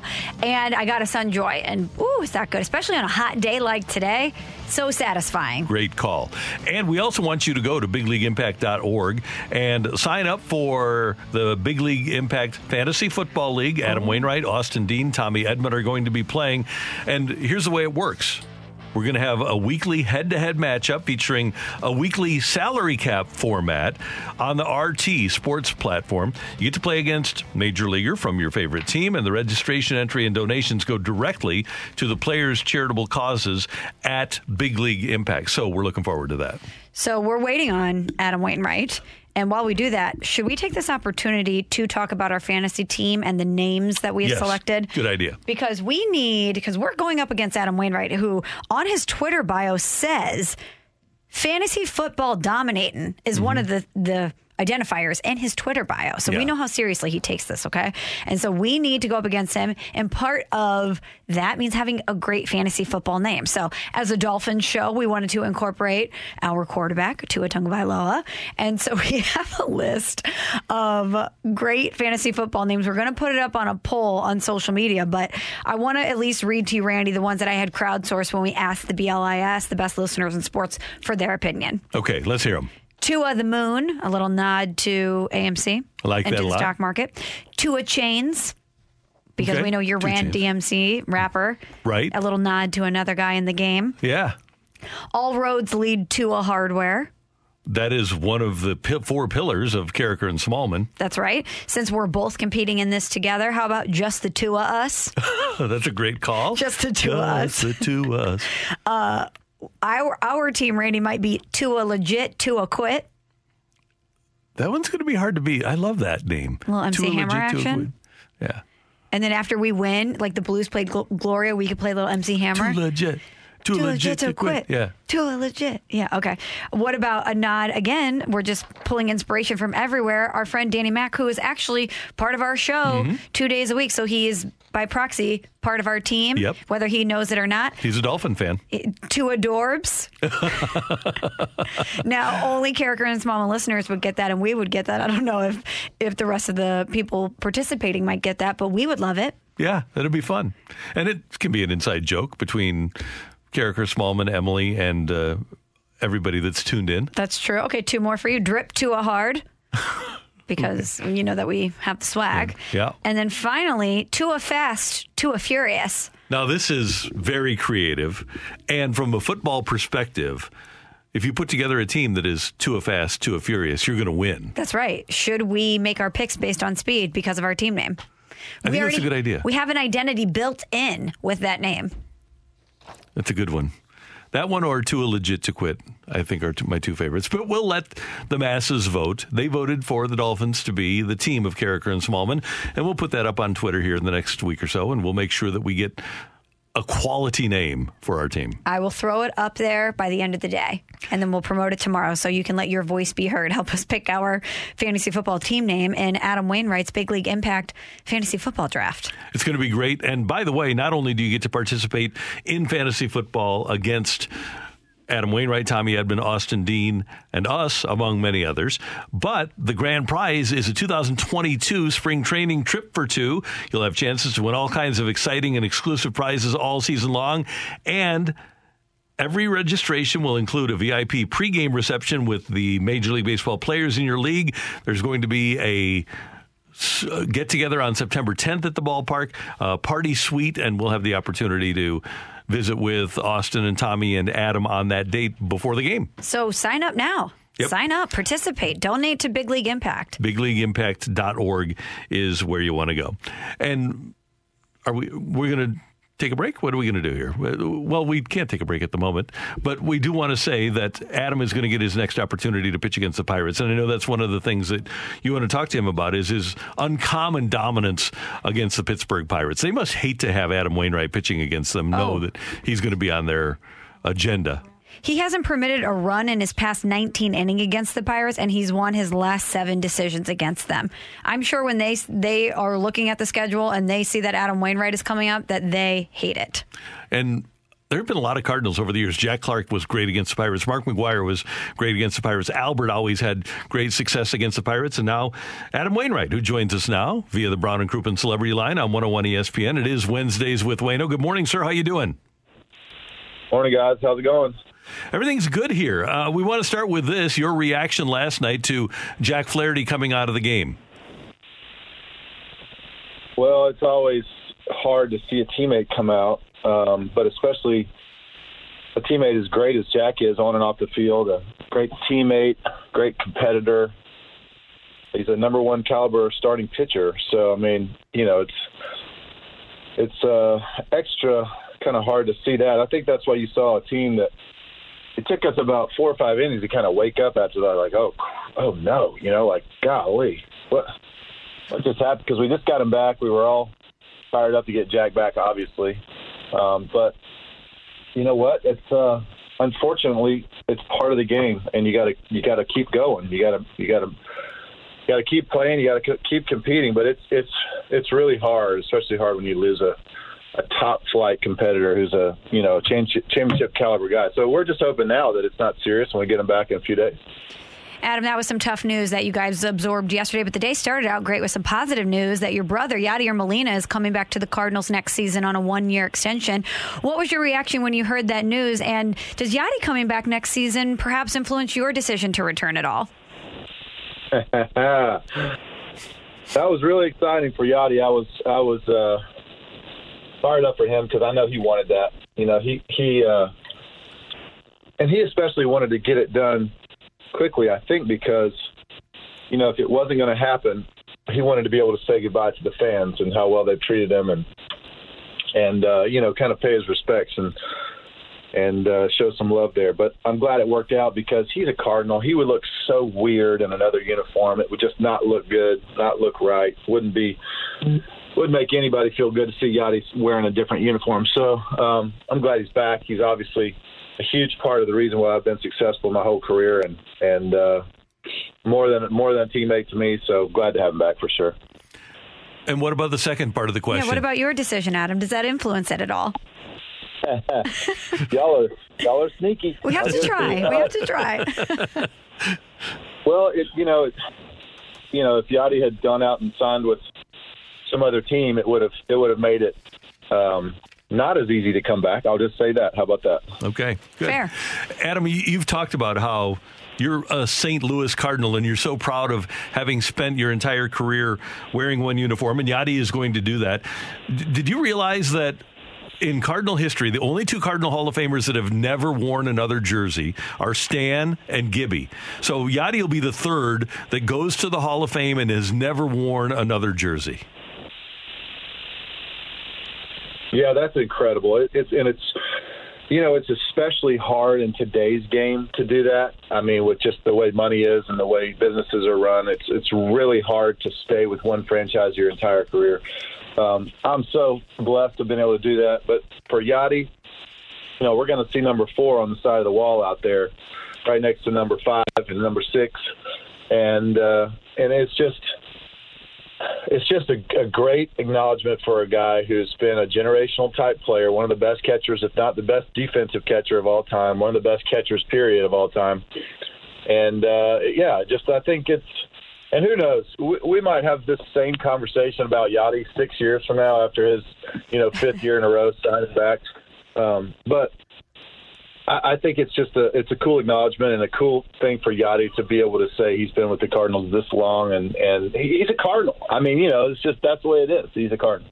Well, and so are you, Adam. You had another masterful performance on Sunday. And after the game, your manager, Mike Shildt, had a quote where he said that you're the club's modern day Gibson, which is saying something. He said that you expect to dominate just like Bob Gibson. You expect to go nine. You expect to go deep in a game.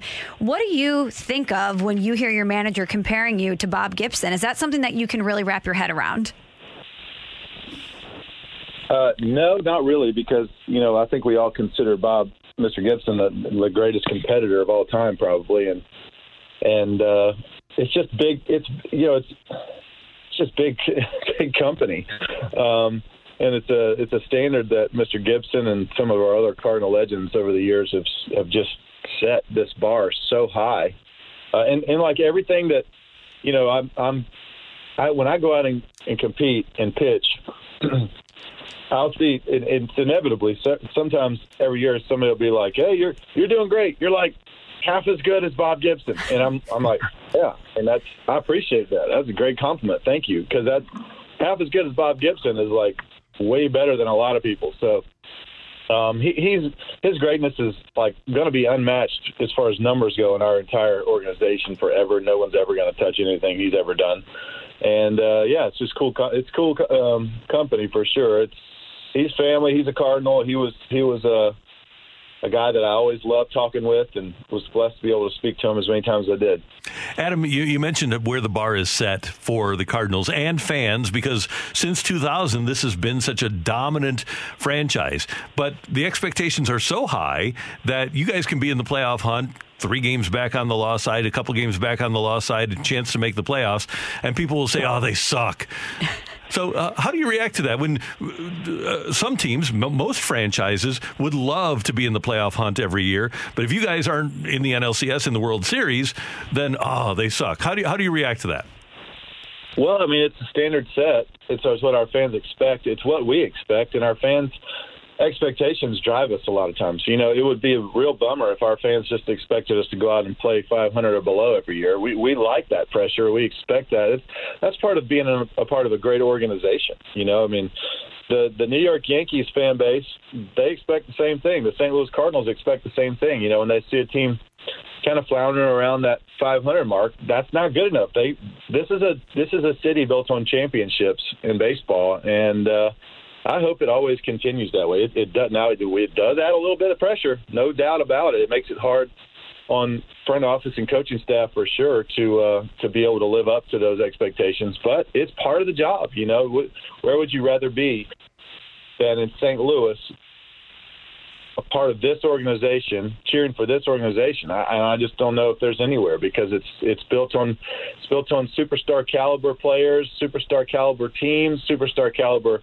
championship teams and World Series parades with a million people plus. I mean, it, that's what this city, you know, expects. I, I think back to the to the Stanley Cup playoffs a few years ago when when the Blues won. I think back to the uh, the PGA Championship that was at at the golf course here in St. Louis. I mean, the crowd there was like nothing any golfer had ever seen. You know, so um, I, I got a lot of golfers that live down in my same area, South Georgia, with me and they were all like, "Dude, that golf course was great, but those fans were amazing. That was crazy. And I go, yeah, welcome, welcome to St. Louis, buddy. That has to be cool for you when you get to watch some of your new teammates come to St. Louis for the first time and get to experience that. That has to be kind of special for you and Yadi, some guys who've been here a long time, Matt Carpenter, to sit back and watch their reaction to the way the fans appreciate them. Yeah, it is. And I think, you know, last night we had Miguel Cabrera, who just hit his 500th home run. You know, Cardinal fans gave him a standing O. There's something special about that. I mean, that just doesn't happen in other parks. You know, you, you talk about you go to another city and say, "Hey, Albert Pujols just hit his 400th home run." Everybody's like, "Well, yeah, I know he hit 200 against us. I don't want to hear that name anymore." You know, and that, there's no standing O there. So, uh, just a really neat thing. Our fans appreciate they they appreciate greatness in all at all at all levels. When other teams make come in and make a diving play to save a, a run on inning, our fans give them the standing O. You know, give them the, the clap. And and, uh, and uh, for a new player to come here, they're like, "Hey, why? They, what in the world?" And I'm like, "Dude, because they love, love, love the game of baseball." And they love it when it's played at its purest form with the effort shown, and they they're just great fans, man. They they want to see they're they're Cardinal fans, but beyond that, they're bigger baseball fans. I think so. Pretty neat. Adam, we're looking at the calendar here, and we're not going to get to talk to you again before your birthday, which is next Monday. So happy early birthday to you. Pretty big one coming up. Do you have any special plans, or is it just going to be another day for you? Hey, I'm turning 30. um, well, we'll have a we're having our our team fancy football draft uh, a couple years later, or a couple days later, and I think our several of our teammates have already said we're we're celebrating my birthday that night. So, a couple of Kool Aids, a couple of couple of popcorns, and and uh, some good hangout time. We'll be all right. It'll be great. Hey, a couple more things before we get to the draft. Uh, you've talked to us a lot about your. Uh, changing of your your physical approach over the last few years, and with with your diet and with your workout. And a guy you know, Al MacInnis, uh, he would always tell young players, "Hey, I wish I would have done this when I was younger." He, he started working out really hard when he was 29, 30, and you got you got this physically fit when you were in your late 30s. Are you passing what you've done over the last few years along to the young players on the Cardinals? Well, so I've always been physically fit, but I was just kind of I was bigger. I, I got up to 250 pounds at one point. I'm I'm about 235, 236 now. So I I've slimmed down a little bit. I've had to to lose a little bit of of muscle, a lot more fat than I lost muscle, but I had to lose a little bit of muscle too, just to to stay sharp and be able to move around quick. I do pass around some stuff, but there, you know, there's part of being a young player sometimes is getting big and strong and and getting under those weights, and and sometimes part of being an older player is is is having lived that and been strong or whatever, and got strong, but but also finding unique ways to to stay strong without getting under those heavy weights. As you get older, uh, Randy, as you you probably know, it's it's a little easier to keep that weight on. Yeah, it you is. know, it's a, it, it's a little easier to keep that weight on, and it's a little easier to to keep your strength as long as you kind of keep things rolling. And uh, when you're when you're a youngster, when I was a youngster, especially, man, there was no amount of pizza or or steak or anything that was going to give me one pound of fat. Now I got to watch that now because I'll end up with a with a with a boiler if I don't. Um, but uh, I, I'm able to maintain my strength without doing as much heavy stuff and doing kind of more unique exercises. So sometimes you see a guy who's young going through some injuries and stuff. Hey, hey, hey, listen, there's there's other ways to get there without you know taxing your body like that, and and you can bring in those those other uh, routines.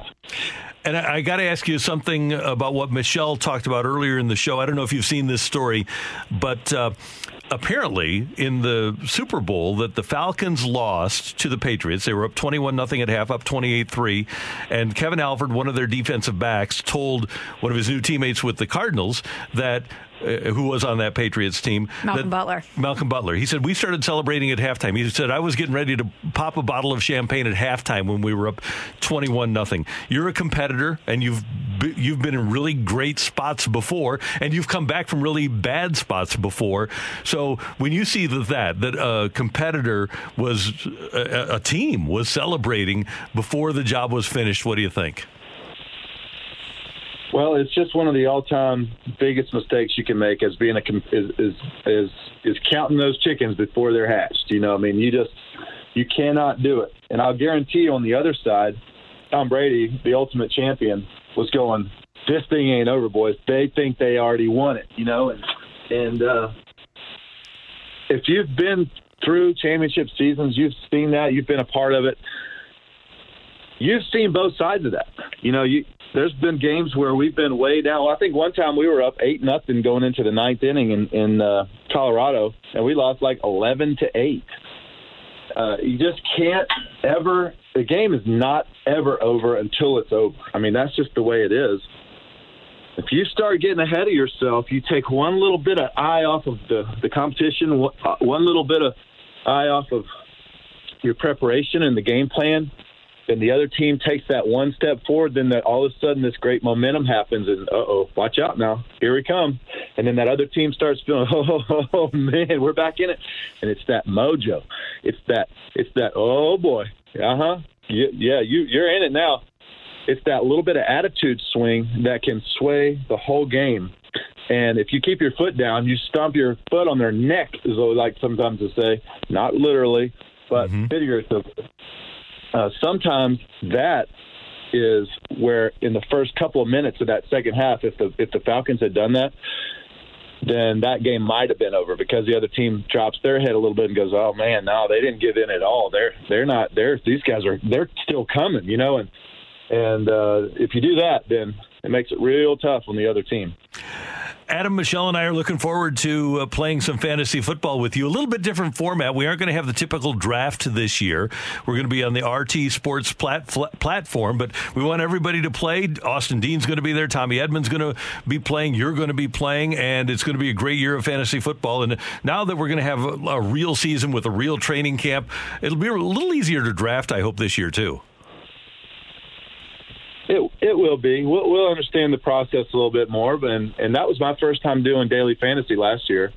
Um, but you know, the big news this morning: Sony Michel left the Patriots and goes to the Rams. That guy's he's a former Georgia Bulldog, so I watched him a lot. He's very, very, very talented. You get him in the right system, he's going to be a great running back. So, a big part of it is knowing who's going where and where, when you know where they're ended up, what kind of offense they run. Those that's for the guys who want to win. But for other guys who just want to get in and compete and and uh, help out with good charity work that we're doing at Big League Impact, we'd love to have you too. So you can join in at bigleagueimpact.org. We'd love to have you. We're going to play a, daily fantasy style. We're going to have right now we have five leagues. We have myself, Austin Dean, Lars Nootbaar, and we just got a new host to one of our leagues.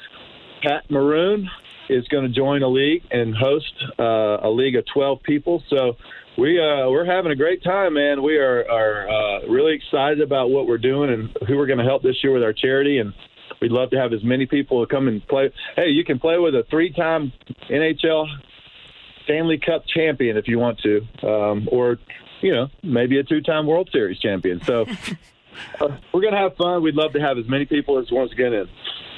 That'll be great. And we once again advise people to go to bigleagueimpact.org. Wayno, have a great start against Pittsburgh. Enjoy today against the Tigers. We always appreciate your time, and we'll talk to you next week. Happy birthday to you, too. Thank you very much. Y'all want to say bye? Say, say bye. Bye. Bye, All right, girls. see y'all. Have a great day. that is the great Adam Wainwright joining us on Wednesdays with Wayno on 101 ESPN. He's as good as it gets. Absolutely, he is. And I cannot believe his kids would just sit there quietly throughout that entire That interview. They tremendous. are so well behaved. So good. Great parent as well. hey, don't forget you can join the 101 ESPN Bomberito Street Fleet Friday from 6 to 8 at Hot Shot South County for the Michelob Ultra Putter Challenge. It's a free to play indoor golf game where you can score prizes and Mich Ultra swag, plus your chance to win a trip for two to this year's Ryder Cup. Don't miss out Friday, 6 to 8 with 101 ESPN at the Hot Shots in South County. Get all the details on the Michelob Ultra Putter Challenge at 101ESPN.com. Great job today by our producer engineer, Emily Butcher. Thank you. Thank you. Michelle, this was fun. We'll do it again tomorrow. I take it. Yes, I will see you tomorrow. And Danny Mack will be here with us. Looking forward to it. He has a noon game today, and uh, he's got a recorded show coming up here on 101 ESPN. For all of us, thanks to you for tuning in, texting in, being a part of the show till tomorrow morning at 7. Have a great day, St. Louis. You've been listening to the Karraker and Smallmon podcast, powered by I Promise. Hi, this is Chris Howard, host of Plugged In with Chris Howard. The College Football Playoff Committee made their decision on Sunday, and as much as I loathe the idea of Ohio State losing their way into the College Football Playoff, I 100% agree with OSU making it in over Bama.